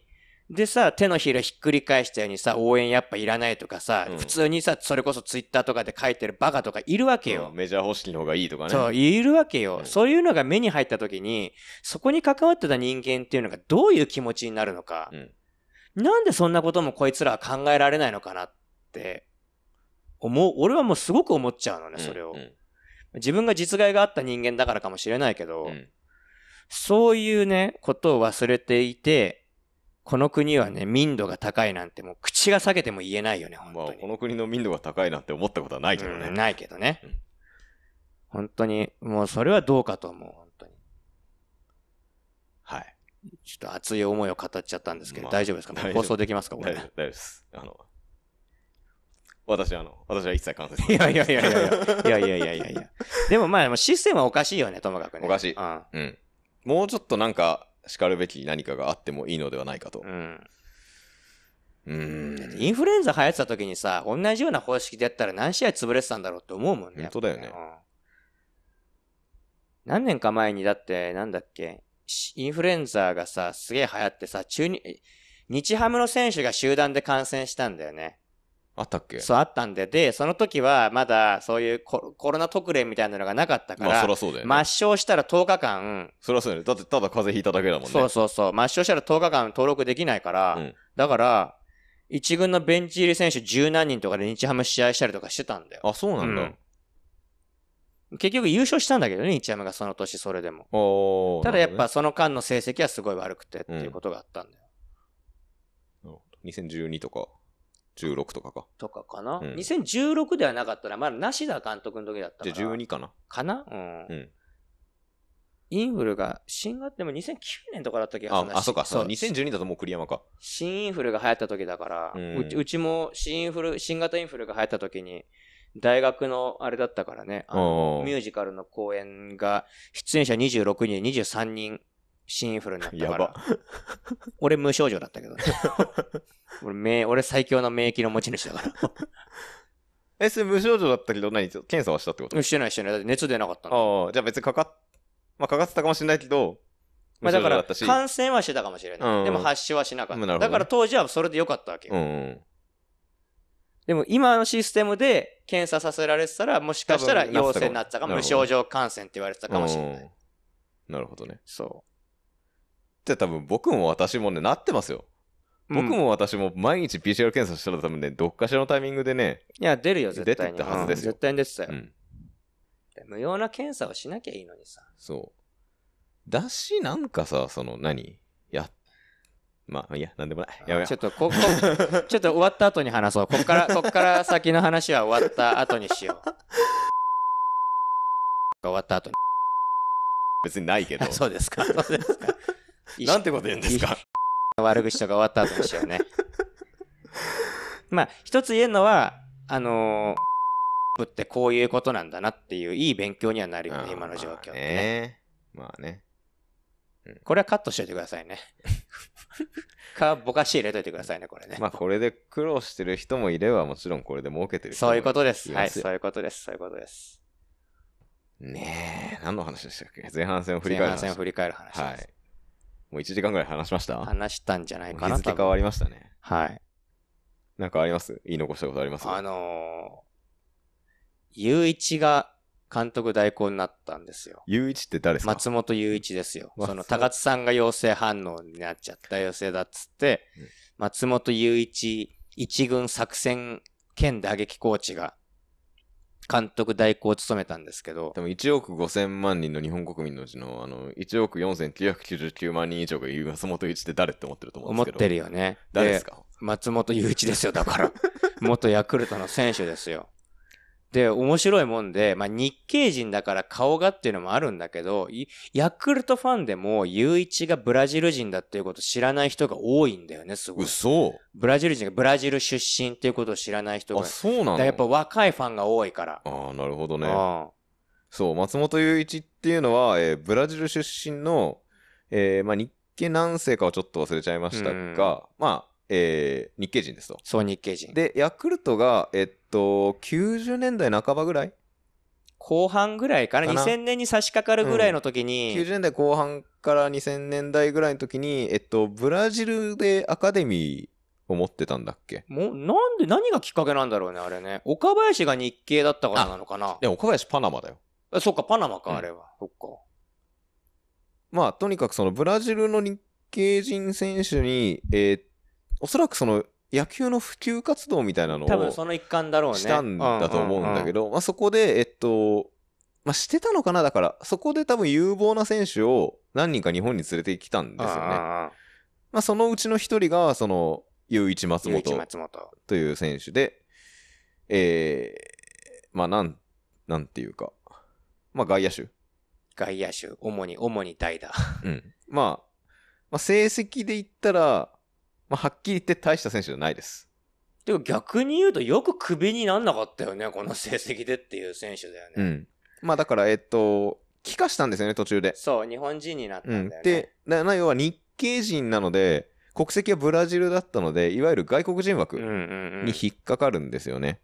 ということもあり、えーっと、ちょっと今、ウィキペディア見ると、え1999年入団なんですけど、えっと、野球留学選手で、えーまあ、ヤクルトが99年何人かその野球留学選手そう杉ね。尾佐藤だったり、ロドリゴ宮宮本本だね、懐かしいな。だったりっ懐かしいな。ていう選手を、えーまあ、野球留学の受け入れて、で、当時、ブラジルがまあ野球の黎明期で、うんうん。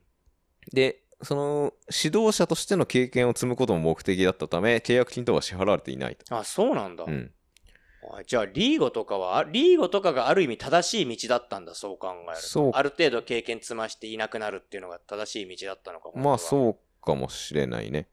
まあ、母国ブラジルでは、その松本雄一は、えーまあ、入団前から野球の代表選手、うんブラジル代表、うんセレソンですね。そうですね。に選ばれて、まあ、4番で、まあ、ピッチャーとしても活躍していたと。うんうんまあ、そういう選手が、えー来て、まあ、入団したんですが、もちろん実力も、まあ、足りてない面もあったと思うんですが、うんそれ以上に、やっぱその外国人枠っていうのが大きくて、まあ、当時ヤクうルん。トペにはタね、とラミがいたから、ね。はい、ペタジーニとラミレスっていうもう、歴史に残るレベルのうん、あの、有料助っ人外国人がいたので、なかなか、その2人の割って入って登録をするほどの選手ではなかったので、なかなか出番に恵まれなかったので、まあ、帰化したんですよね、日本人にね。そうだよね。ピッチャー、ホッチスもいた頃だから、あーそうだねあまあ、結構その、まあ、日系人とはいえ、やっぱその日本国籍を取るっていうのは、それなりに多分、ね、あの、一言で片付けるにはあれーですけまあ、ど、覚悟のいるうこんとだ覚よね、悟はいるし、まあ、うん苦労もすることだと思うんですが、まあ、野球の、野球のためにだよね。うん野球のために、えー、帰化して、えー日本人枠になったので、まあ、そこから、えっと、まあ、2軍では結構クリーンアップを打ってるような選手ではあったので、まあ、結構打てる選手ではあったんですが、やっぱまあ2 1軍の壁はなかなか厳しくて、まあ、通算成績は、もう何、えーでも14年もいたんだね。そう。で、しかも最後も、あれなんだよ。任責引退なんだよ、最後。そうだね自分で任引退だね任引退なんだうよ。ん。でも14、えっ、と、1軍、実動14年。在籍で言うと多分17年ぐあらあ、そういうことか。い。うん。いて、まあ通算安打240本っうん。ていう、まうん。うんとしか言えないけどあ、う。ん。まあパッとしない選手ですよ。うんなんかでもいつ、いつも一軍にいるみたいなう選手ん。まあだから多分、分、おそらくさっき言ったようなその人柄じゃないけど、うんだってね、おそらくその、日本語もまらないような状況で多分来日してるそうそうそうそうはそうずだし、結構それこそ何人かいて、えーっと、まあさっき言った、その同期で言うと、杉尾佐藤、ロドリゴ宮本だったり、あそとの、片山とかいたのか。そう、その後、そうだの後に入ってきた片山文文雄雄だ。だったり、まあその辺の選手も片山文、まあその辺、何もう完全に日本名だし、日本人顔なんだけど、そうに日本人だと思って声かけたら全く日本語通じなかったんそうだ、そうそうそう片山文雄っていうようなね、まあ、まあ、苦労して、ここまで来た選手がね、すごいよね。だから、それだけ苦労して、その松本雄一はもう、一軍のコーチにまで来たと。そうで、しかも生涯ヤクルトだからね。そうだね。ね。もう引退した翌年からもう、2015年に引退してるんですけどそ、う2016年からもうコーチとし二て。軍の打撃コーチだよね、うん確かね。で、ずーっともう現場一筋でやってきて、まあ、二軍打撃コーチ、一軍打撃コーチ。そうそうそうそうそう。の松本雄一が、そのコロナで、高津慎吾監督が陽性になったことによりそう、代行とはいえ監督なんですよ。一軍のね、ブラジル人監督って絶対史上初でしょ。うん、てか下手すればもう今後出てこないでしょ。そうだね、感慨深いよねう。ん。で、やっぱそういう選手だから、あの、ファンには多分愛されてた。まあ、その若いファンは知らないかもしれないけうんど、彼の現役時代を知ってるファンからしたらね、非常に感慨深いよね。それはだからすごい嬉しかった。うんうんで、やっぱ、ゆういちっていつも笑ってるからさ う。んうん。でも、もともとそういう顔なのにさ、負けてんのにヘラヘラするなとか言ってくるやつがいるわけよ。でも、げ結局さ、あのメンバーじゃ何をどう頑張ってもさ、どうしようもないじゃないですか。うん。だって、スタメンで残ってたのがさ、山崎と村上とオスナだけなわけですよ。うん。で、さっきも言った通り、ヤクルトって自己犠牲のチームだからさ、うん組織としてチームが成り立ってたからさ、うんで、しかも、キャッチャーはさん一軍登録3人全員いなくなって。うん。で、そもそも、ヤクルトにキャッチャーが6人しかいないのがまず問題だった気はするんだけれども。そうですね。うん全員一軍に上がってきて、それうで。ん。ただ、島と西田と古賀がそれでも残ってんな。このチーム保守層は熱いなと思ったんだけどさ。まあ、てか、彼らが陽性じゃなくてよかったねっていう。ね、本当に。で、あとは、まあ、西浦もいたしね、去年までだったら、まあ、レギュラーだった西浦とかさ、うんいたから、まあ、どうにかはなるかなと思ったんだけ意どね、外とその、何、そのコロナ陽性後の、その主力が落ちた後の、スタメンのメンツだけ見ると、まあ、もちろん力は落ちてるんだけど、名前だけ見たらなんか意外と見れるスタメそンう、クだォなっていう。ーターもいるし、内川もいるし、ううんん。もう別に全然、なんとかなるかなと思ったんだけうんど、さすがになんともならなかったよねて。かやっぱり改めて思ったのは、野球って本当に流れのスポーツなんだなっていうのを本当に感じたよね、それでね。うんまあ、最近あの野球に流れはないっていうあのぶ分析結果みたいなのがねあのツイッターで見かけましたけでど、も絶対そんなことはないよ。やっぱあるよ。うんでだから、多分、その、い本当にイケイケの6月のスワローズだったら、俺はそれでも勝ってたと思う。そうだあねる程度。うんううんんで阪神もまさにそうじゃん。阪神なんかさ。うんいや別に僕は流れ否定派じゃないですか4月の状況だったらさ、うん多分今何しても勝てなかったわけじゃない。ら、うん、がさ、やっぱ流れ、こう流れを掴んでやっぱこうなってるじゃうんうん試合の中でもあるけどさ、野球って流れのスポーツだなと思って、本当に流れが悪くなって、で、まあ、西西浦がね、ちょっと、まあ、もう終わりかなっていう、 すごい悲しいことになってしまったんだけどさ。そうねう。なんか。まあだからそのまあある意味、えーまあ、14ゲーム差もねつけといてよかったよね、うんよかったね。うんで、その中でさ、ゆういちがさ、だってさ、杉浦さん以外みんなコーチもいなくなったわけだよ。うん普段一緒してる。うんで、一人残されてさ、杉浦さん、杉浦さんはさすがにさ、その作戦面とかの人じゃないじゃない。うんまあずっとバッティングコーチ一筋だからねそうそうそうそうそう。バッティングを選手の指導をする方の人だから、あの人は。勝たせるじゃなくて、うん選手を育てる方の人だからさ。で、二軍からさ、コーチ連れてきてさ、普段、いくらさ、同じチームの関係者とはいえさ、うん普段一緒の職場にいるわけではない人なわけじゃない。うんたちが来てくれてさ。俺よくわかんないんだけど例えばサインとかってさ1軍と2軍でいまあさすがに一緒かいや、どうなんだろうね。でもそれだとだって1軍に上がった選手が困るもんねうん。さすがに一緒なのかなだから、よく聞くのは、トレードがあると、あ変えるらしいんだよまあてかまあそもそも、あの、結構1ヶ月ごとぐらいに変えるらしいしね、そうそうそうそうそうあのやっぱスコアラーとかいるうんかうんうんまあ、基本だからリーグ間、同率リーグでのシーズン中のトレードはないらしいんだけら。ど、うん。でも、まあ、あった時にはすぐにサイン変えるらしいんだけどね。で、わざわざ移籍先で前のサインを教えるやつはいないらしいんだけど。まあさすがに聞くねところそこはまあまあマナーとしてね、うん、聞くところによるとね。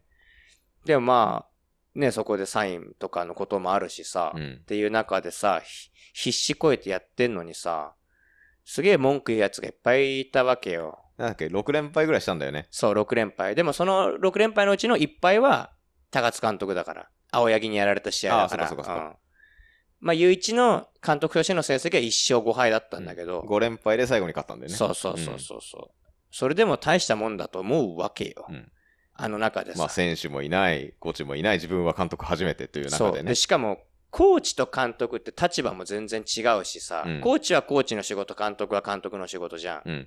で、しかも、監督になったからってさ、自分のやりたいようにできるわけじゃないわけじゃない。もちろんね。期間限定だから、うん高津、高津の間なわけだからさ、うん高津の踏襲をしなきゃいけないって考えたらさ、すごいやりづらかったと思うし、うん。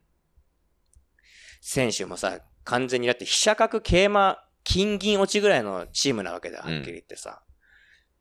で、それで監督やってさ、うんねで。でもだって勝ちパターンの中継ぎとかも結構いなくなった、清。水いなくなって、田口いなくなってだから、そう。うん。の中でね、系統が下手くそとか言われてもね。どうしようもないよね。ううん。それあったよ、見ててさ、負け試合でも 1, イニングぐらいマクガフ投げさせとかないと怖いぞとか思ったことはあったけどさ、うんうんうん。このピッチャー引っ張らない方がいいぞとかね。そうそうそうまあ、まあ、外から見てりゃいくらでも言えんだけどさ、そんまなあ、こ言えるけとどさ、まあそういう中でね、なんかすごい文句が出るわけ、うんで俺はスワローズファンってさ、そうじゃいけないと思ってるからさ、やっぱ勝ちを覚えてしまったんだね。そう、それは思ったの、あ、こいつら贅沢になってやがると思って、なんか高級品与えすぎた犬みたいなさ、多分カープファンもあの3連覇してた頃そうそうそうれにそなうってたそよねうそうそうそうそう、うんで、しかも、スワローズなんか前も言ったけど、若いチームだからさ、うん。俺なんかほら、あの、弱かった頃というか A クラス入ってくれれば御の字だったチームを知ってるからさ、うん。その、なんでこんなこいつら文句言ってんのかなと思って。うんで、結局、まあ、勝ってさ、あの、一勝してね。で、ゆういちのすごいいいなって思ったところが、あれなんですよ。その、試合に勝とうが負けようが、ベンチ出てくるの一番最後だったんだよ。おーそ、の監督やってる期間。うん。で、全員選手が出てってから自分がはけてってたのね。うんで、最後の試合もそうだったの。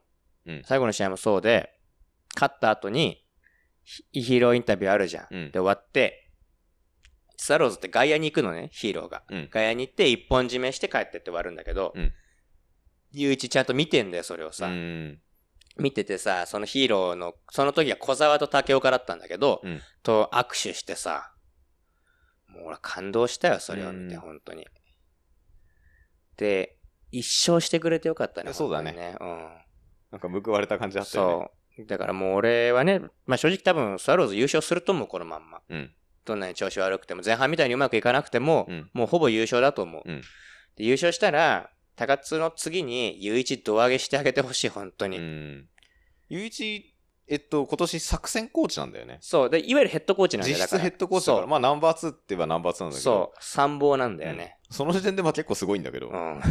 ゆういちが一軍のヘッドコーチやってるって時点で、あの、ゆういちの現役時代を知ってる者からすると信じられないよ。そうだよね。。で、ちなみに去年は宮出だからね、そのまあポねジションが。 うん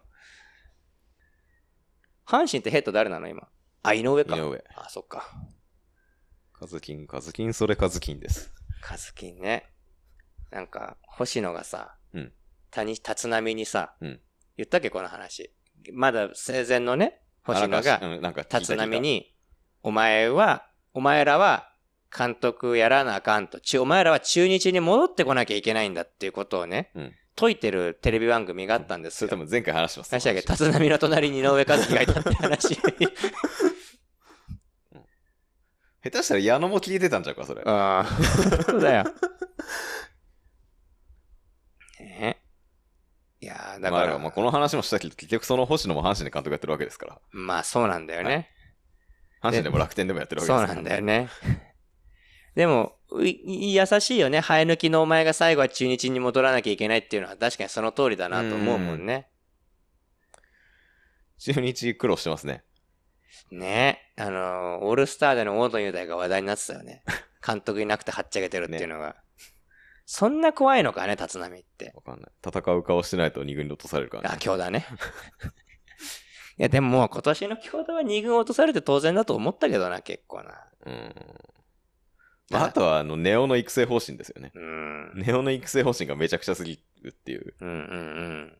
いや、まあ、な、内野はいいわ。ショートはいいわ、まだ。うん外野は違うと思ったわ。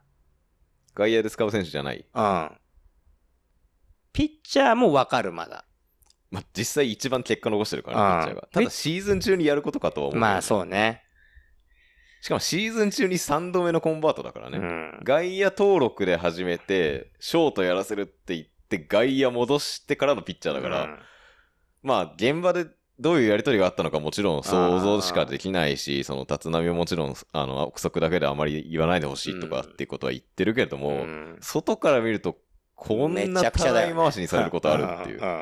で、もちろんね、そのピッチャーでいきなり、あのーそこそこ結果残してるっていうことは、その、野手をやってた頃から多分ピッチャーの練習もしてたんだろうけど、うんうんだからまあ規定路線ではもしかしたらあっうたんのかもしれないけれども、うんうんまあ外から見てるとちょっとあまりにもめちゃくちゃすぎないかそうだねてかその4年目のドラ1に対しての仕打ちかと。ああのーそのね、外野が反対って俺が言った理由が、うんその体格的にもさ、20本、30本打てる選手じゃないわけだよ、はっきり言って。うんうっんて考えると、やっぱ内野手の方が使い道があるわけだよね。守れればまだレギュラー取れるわけだから。で、さ、そう思った時に、ショートはありだなと思ったの。うんショート、セカンドはね、うんありかなと思うんだけど、ショート、セカンド、サードか。うんで、まあ、それで、次にそこがダメで外野に回すぐらいだったら、まあ、いっそのことピッチャーの方が、俺はありかなと思ったけどね。まあてか、まあ、こう言ったらあれだけど、外野なんていつでもできるからね。そう、いつでもできるし、外野で外国人取ってこられたら、やっぱすぐ変わっちゃうからね、うんそこによ。はっきり言ってこう、プロで内野守れるぐらいセンスがある人だったら外野なんていつでも守れるんだよね。ぶっちゃけね。そ,、うんその何、うん。それこそ何赤星とか近本とかさ、そのレベルで守れとは言わないけうんうど、んうん。そこそこだったらはっきり言って守れるから。まあ、普通にフライ取ってぐらいはうね。んヤクルト見てればわかるよね。うん内野手登録で外野守ってる選手いっぱいいるからね。そうそうそうそうヤクルトね。。まあだから、外野こそ最後の手じゃねえのかなっていううんそうね。ううん。まあまあ、まず打つことに集中、その何やっぱ守備の負担が大きいから内野は。うん。まだバッティング。グが未熟だから、外野でこう、守備で楽をさせておいて、バッティングに集中させてあげるっていうのはまあわかるんあだあ、けれ森ども友。也路線ね。うんまあ、だったら続けすればいいし、あそのなんか、それはまあ、たらい回しの理由にはならないかならら、ないねなんとも言えないんだけども、。まあでも、ピッチャーで、すごいよね。まあ、いいよね。ね、うん普通になんか、今はまあビハインド時の、の中継ぎだけれども、セットアップしても不思議じゃないぐらういんのまあ、頭先発は厳しいだろうけど、セットアップはいけるだろううね。ん。まあでも将来的には先発目指すみたいだね。きつい気が、リリーフの方が息するけうどな。ん。あ清水達也が8回投げてるのがちょっと嬉しいよね。あ、でもライデル・マルティネスはもう間違いないからさ。そうだね。うん。だからね、そこにつなぐ7回投げられるようなピッチャーになってくれるのが一番今ね、中日の状況を考えたら一番いいんじゃないかなとは思うけど。総笛とか服とかあんま投げてないんだっけ服。がパッとしないんだよね。一回最優秀中継ぎ取ってから。うん。祖父江も今年はダメなんじゃなかったっけそ確うだか。っけ去年まではすごい頑張ってたけどう。ん。祖父江もなんか投げ方が変なんだよね、すごいね。総笛、そうだね。総笛も防御率4点台。服も5.94。服はね、服は期待してるんだけどね。そうね。ってなると、藤島がいいな。あ、藤島ね藤。島がいいし、あと、うん。それこそ、あれじゃねえの、ネオピッチャーにしたから藤島バッターにすんじゃねえの。あとあの、谷本と見分けがつかない山本匠ね。ああ、いや、ま、うん、うん。てかさ、中日もそう考えるとめちゃくちゃ個性的な投手揃ってるよね。魅惑的なピッチいっぱいいるよね。うん大野雄大はじめ。そうだね。あと、まあ、今日も、えっと、まあ、今日中日9対0でバカ勝ちしてるんですけど、まあ、今日も勝ち投手になった高橋宏斗あー二年目はいはいはい19歳が覚醒しましたね。中京大中京、地元のの星。ね。うん。相変わらずピッチャーだけいっぱいいるよな。まあ、名古屋ドームだしね。まあね。うんまあ、バンテリンだからピッチャーが入ってくるっていうのは、まあ、いいんですが。あれだもんね。そのさ、なんだっけ、浅尾がすごすぎてさ、うん。影に隠れてるけどさ、浅尾が0点台だった年にさ、鈴木義弘がさ、1点台だったんだよね、防御率ね。あのうん1.014とかだったんだよね、確かね。なのにさ、全然目立たないっていうさ、うん。かわいそうだよね。平井とかもエグかったんじゃない平井もエグかったね、あの時はね。あとなんだっけ、鈴木、なんだっけ、左のサイドスローだって。小林正人小林正人か。うんあと、すあ、じゃあ、鈴木、あ、それは鈴木はあれか。あの、今言った俺が言ってるやつそか、うそそそうううそうか。小林正人。まあ、右のサイドスローか。そう。で、左のサイイドの小林正人小林か。ド。とかね。なんか、いいピッチャーはいっぱいいるもんね、あそこもね。柳もいるし。だからその柳大野がね、今年は、まあ、いまいまいちって、まあ、そこそこ、あのローテーションピッチャーとして十分な働きしてるんだけど、まあ、ね、最多勝取ったりね、あの、それこそ、もうヒットノーランするようなそうピねッチャーと、あー、うん。だと、するとちょっと物足りない数字。まあ、山本由伸とかね、ああいうクラスのピッ本来であればならなきゃいけない選手だからうんね、球団のね。まあ、その辺がまあ、最下位のね、理由なのかな。ああ、あとはバッターだよね、ともかくね。でも今日9対0で勝ってビシエドが3ホーマーしてますよ。 おついにビシエド覚醒かビシエドがあの、オールスターでリフレッシュしたり、オールスター楽しそうだったね、ビシエドね。ビシエド楽しそうだったね。てか、中日の選手、立浪いないところだと基本楽しそうだからね。なんだろうね、あれね。なんなんでしょうね。中日で次期監督って福留なんですかね。えー、どうだろう。そうなのわかんないけど、この様子だと立浪もまあ長期政権は厳しそうでしょ立つんでも長期政権させる。まあ、その割にはね、あの、 補強も何もないしう。ね。うん。あの、フロントがやる気ない、その、何、満を持して、立浪ってさ、オーナーと仲悪か、まあ、前オーナーと、そうそうそう、仲は白井ああ、ああ。白井オーナー、前オーナーとちょっと確執があって、それでこう、チームのレジェンドであったのにもかかわらず、引退後全く現場にそうそうそいなかったんだけどう。、ゼオなってあれだよね、ビールかけで誰もビールかけてくれなかったそオうーナそーうそだよう、ねあの、何、口を開けば失言みたいな感じだった、あの、まあ、問題児オーナーがいたんですけあど、ー白井っていう。まあ、彼とちょっと確執があって、立浪は全く、えー現場に戻れなかったんだけど、まあ、白井が辞めて、新体制になって、うん満を持して、その、チームのレジェンドあを呼んだ割には、あんまりフロントにやる気がなあい。そうだよね。うん補強も特にない。うん。いやでも戦力は整ってるんだよ、あのチーム。そうかピッチャーはだってさ、まあ今年ちょっと偶発的にさ、みんな藤島とか活躍してるっていうのが、はあるからさ、まあもともと計算できてた選手が少なかったのはあるかもしんないけどさ、うん。野手に関して言えばだって守備力は12球団トップなわけじゃない。うん。まあちょっと制裁変えてるけど強打しかりさ、まああとまあ目立たないけ守備はうまいかどらねセカンドの阿部でしょ、うん。で、サード周平でしょ、うん。でで、ビシエドも守備うまいじゃない、うん普通に。打ってねえやつばっかり出てくんな。うん。阿部今年いいんだけどね。安倍は良かった。安倍なんか離脱したよね。怪そう我コロナコロナじゃなかったかな、確か。マスターね。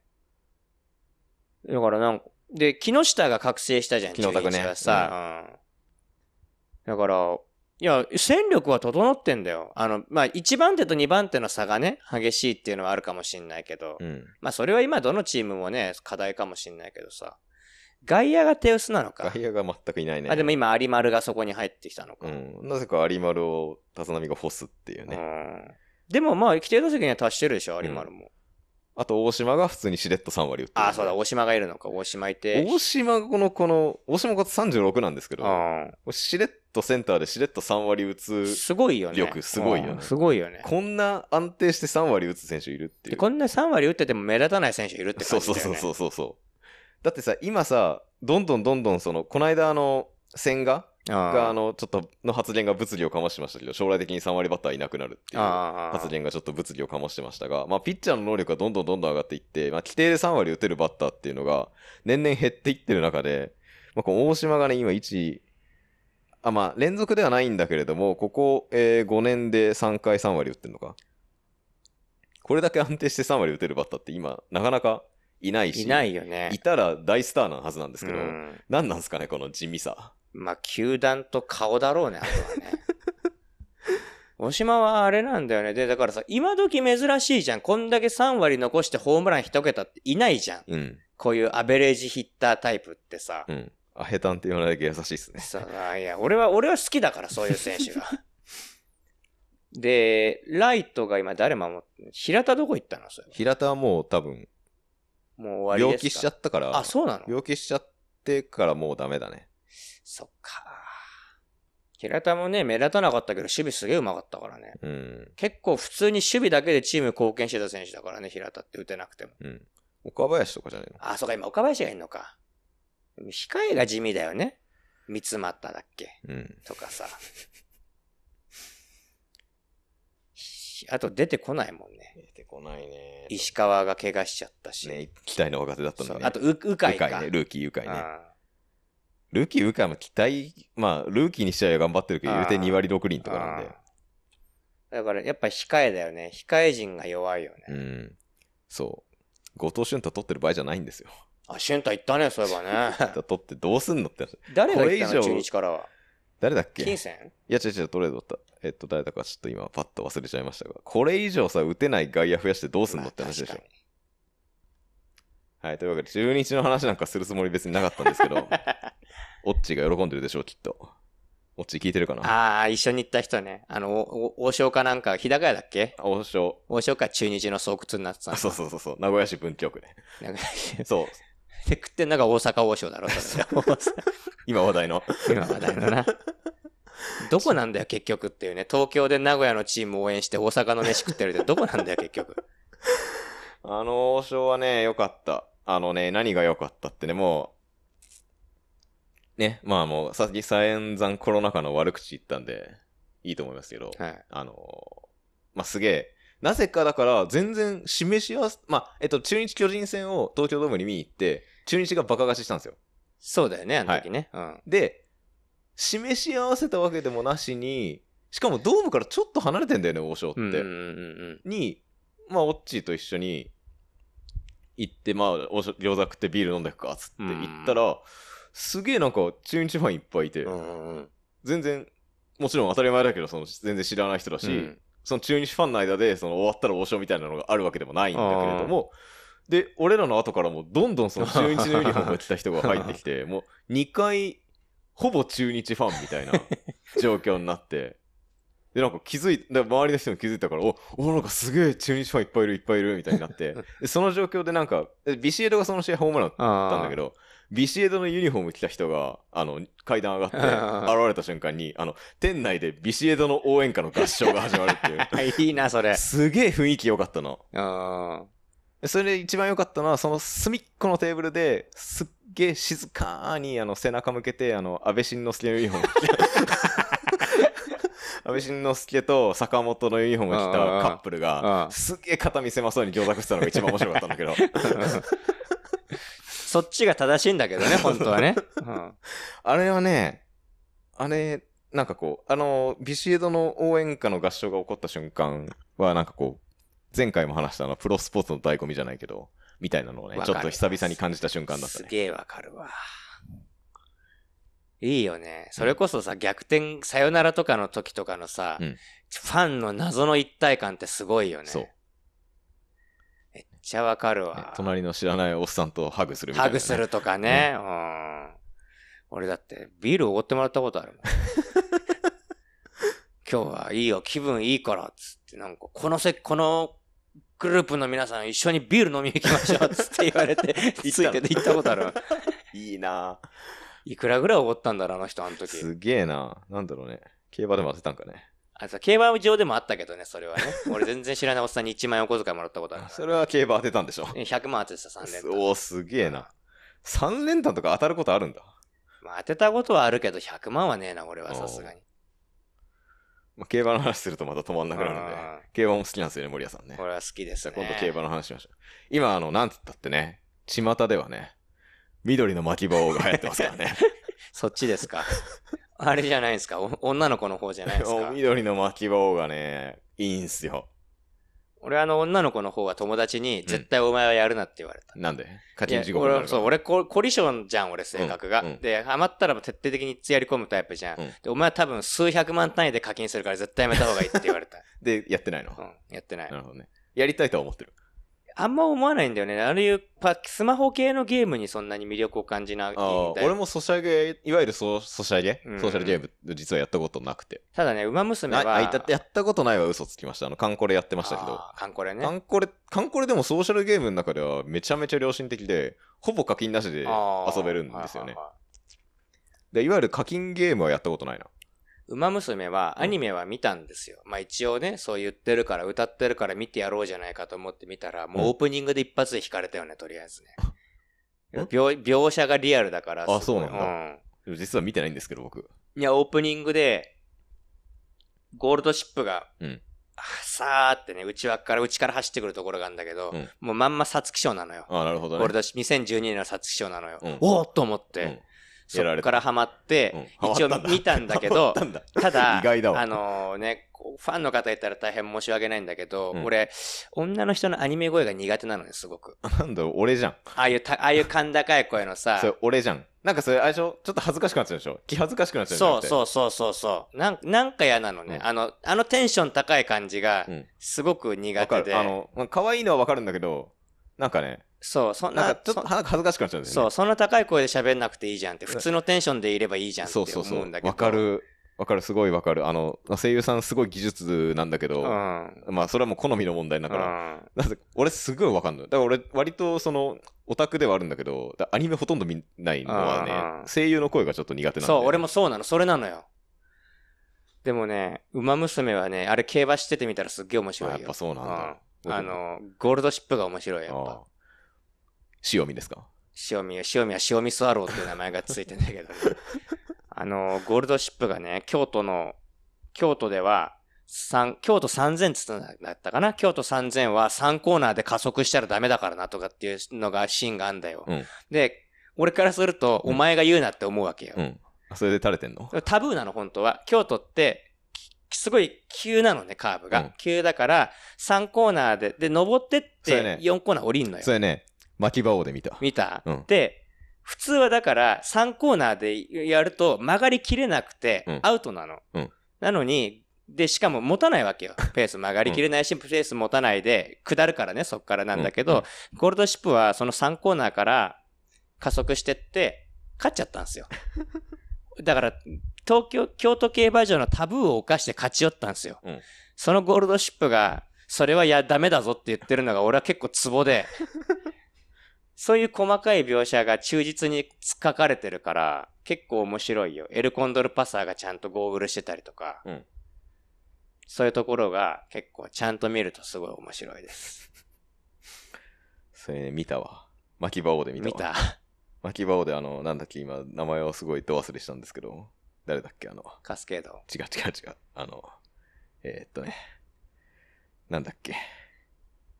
え、なんで出てこないんだそれこそ菊花賞だろ、多分その話が出てくるってそこうとそは。うそうそうそう。京都3000だからそうそなう。そうそう。巻き棒って有馬で引退するんだっけ引退はしない。怪我するんだっけいや、えっとね、あの、ま、いや、無事勝って、その後あの、世界編が始まるんですけど、あああの世界編はあの読まなくていいですっていう感じになっちゃうああ。で、地方に行くの。あ、ベアナックル。ルだ思い出した。いああ。や、地方、地方っていうか、なんかこう、ドバイ行って、うんうん。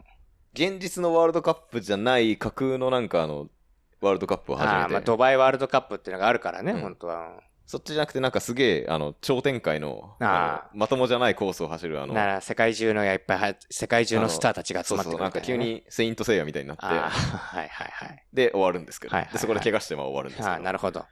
まあ、ぞまあ別にそう死ぬわけじゃなくて別に予後不良なわけではなくてあで、の地方に転球するのか、その後。うんただそこはもう描写はないないんだ。あのナレーションだけみたいな感じうーんそんな話なんだね。俺も漫画読んでみようかな、ちゃんと。あの続編のね「太陽の巻き場」っていうのがね、はいはいはい面白いっすねあれはそれは地方競馬の話なほうだんけどほうほうほうほまあ、。う高知の言ってたね、高知ってね。うんで、浦和にちょくちょく行くんだっけ。ちょくちょくはあんま出てこないんだけどでも浦和のあの先玉賞っていう重賞があるんですけど、はいはいは地い方。あるね、埼玉市うの。んまあ、それの話とかがちらっと出てきたりして、はいはいはいはいはい。まあそれでね、まあ、まあ、このもうやめようやめようもう1時じゃん はい、というわけで、えー、プロ野球前半戦をね、振り返ったわけですが、結局長くなってんじゃねえかよ。誰で競馬の話とか始めたのいや、俺お前だよ。俺かお前け今日お前だからな、ほとんど喋ってんの。 はい、ということで、えー、後半戦、まあ、さっき、まあ、もう言ってたけど、まあ、多分ヤクルト優勝しますね。うん、さすがに優勝は間違いないと思うわ。逆 V やねんはないですね。ああ、でもそっか、そうか、2位阪神なのか。なんか余計なことしそう、カンテレが。あかん、ヤクルト優勝してまうとか。しねえよ。 やんねえかな。 してほしいわ。やりそう。はい。ということでね、あの、今、カツオの話をし忘れたことを思い出しましたあーが、ここからカツオの話をすると、また30分以上カツオの話をしてしまうので、もうやめますと。りあえず180勝おめでとうだね。 184までいったんだよ今ね。 2、 182か2。までいった。残り18。 18。見えてきましたね。とりあえず、まず、松岡博夢の191勝まで、えっ、と、球団記録だっきけゅそれえがっ、とね、まあ、金やんを、あ、まあ、金やん。金やんをどう するかなんだけど、 そうっすね。うん。まあ、だいぶ見えてきましそたうねね。。あの、人間じゃない人除けば、球団記録が見えてきたと。そうそうそう。まあ、ちょっと金やんの400勝はさ、ちょっとさ、なんとも言えないとこがあるかまあ、らさ。 400勝は、あの、そもそも巨人の球団記録になっちゃうから、そうなん。でも、ヤだかクらルトで上げヤクルたトだ勝利で日本記録なんだよ。そうだ、本当は国鉄だけで、 360何勝してんしてんだよね確かうんうんでも、ダブルヘッダーで味方が逆転した瞬間に俺が投げるって言い出してマウンド行ったりとかして勝ち星拾ったりとか金なんてしてんだよ。まあでもそ、まあそこまでいろいろあるんですけ金、ど。金やんしかいなかったから、あの頃は。うんそうそうそうそう。まあだからね、よくあの、最初から巨人にいたら500勝してたとかっていう言われるんだけど、実はヤクルト、国鉄だからこそ、そう。ガスだっていうのも実は結構あるんですよ そうなんですよ、まさっに。ていう、まあ、また話が長くなるんですが。はいはい。ということで、えーまあ、阪神は2位を目指します。そうですね、頑張ってください。いや、あの開幕から2位で終わったら、すごくね、すごいよ。普通に。なのに CS4 円だもん。 3位決戦が弱いのは今に始まった話じゃ ない。来てよ。神宮でやりたいよ、短期決戦。うん、頑張ります。と言ってて、うヤクルト負けたら笑えないけどね。 ということで、後半戦も頑張っていきましょう。頑張っていきましょう。はいということでね、1時間40分も話しちゃいましたが、広島の話題には一切触れなかったね。広島だけだっけ触れなかったの横浜ももほぼ触れてない横浜もかほ。ぼ触れてないですね。まあ、しょうがないね。。しょうがないですねしょうがなしいね。ょうがないですね。はい。ということで、今日のゲストは、あ、えっと、なんだっけ番組の宣伝とかするまあ、この番組は LDKFM って言うんですけど、あの、LDK アンダーバー FM、アットマーク。で、えー、アットマークは LDK アンダーバー FM か。なツイッターアカウントでね。え覚えとツイけよ。ツイッターやってたりするんで、えー、ぜひ見てください。イエーで、イ。ツイッターで言うと、ハッシュタグ LDKFM で感想を大募集しておりますので、皆様ぜひぜひ、あの、おめえら野球の話盛り上がりすぎだぞと。おお怒りの、お叱 りの、お叱りの。はい。だったり、あの、Apple Podcast のレビューなんかもね、あの、つけていただくと、あの、野球の話ばっかりすんじゃねえみたいな ね、お叱りをいただけると、大変喜びますので。本当はチャリなんだっけこれは。いや、別にそういうわけではないの。そういうわけじゃないですよなるほどね。僕が好きなことやってるわけなるど。ほど。別に。じ自転車より野球の方が好きなんで。言っちゃったよ。言っちゃったよ。ということでね、あの、感想なんかもどしどし募集しておりますので、よろしくお願いいたします。ということで、えー、今回のゲストは、日をまたいでの今回のゲストは、野球界でおなじみ、森谷健太郎さんでした。はい。あ、なんか宣伝とかあります大丈夫ですか宣伝っすかかご自身の活動についての。あの、秋、秋口にああるんだ、結は構いあの、まあ、自分の公演とか、ちょっはといリサイタルとか計画してるんですけど、はい。まあ、まだ何にも発表できる情報はな いんで、ただ11月にリサイタルします。それツイッターとかで宣伝とかしま宣す伝、宣伝します。なので、えまあ、ケンタロウのツイッターも、えーまあ、さっき言ったツイ僕の LDKFM の方のツイッター等に貼っておきますので、まあ、気になる方はですね、まあ、ケンタロウがね、実際どんなことしてるのかって誰も知らないんで、オペラ歌ったりしてるんですよね、実は。一応ね、はいうん、オペラを歌ったり、あの、合唱ボイトレコーチしたり、合唱団の指揮したりとか、はい。なんでね、まあ、毎回言ってますが、あの、音楽の話もしましょうねっていうところで、そうですね。いつも言って、はいあの、しないで終わるんですけど、ということで、そんなケンタロウのね、今後にも期待して、ぜひ、よろしくお願いしまはいす。、お別れしたいと思います。はい。というわけで、本日のゲスト、森谷健太郎さん、ありがとうございました。ありがとうございました。はい、じゃあまた。失礼します。はーい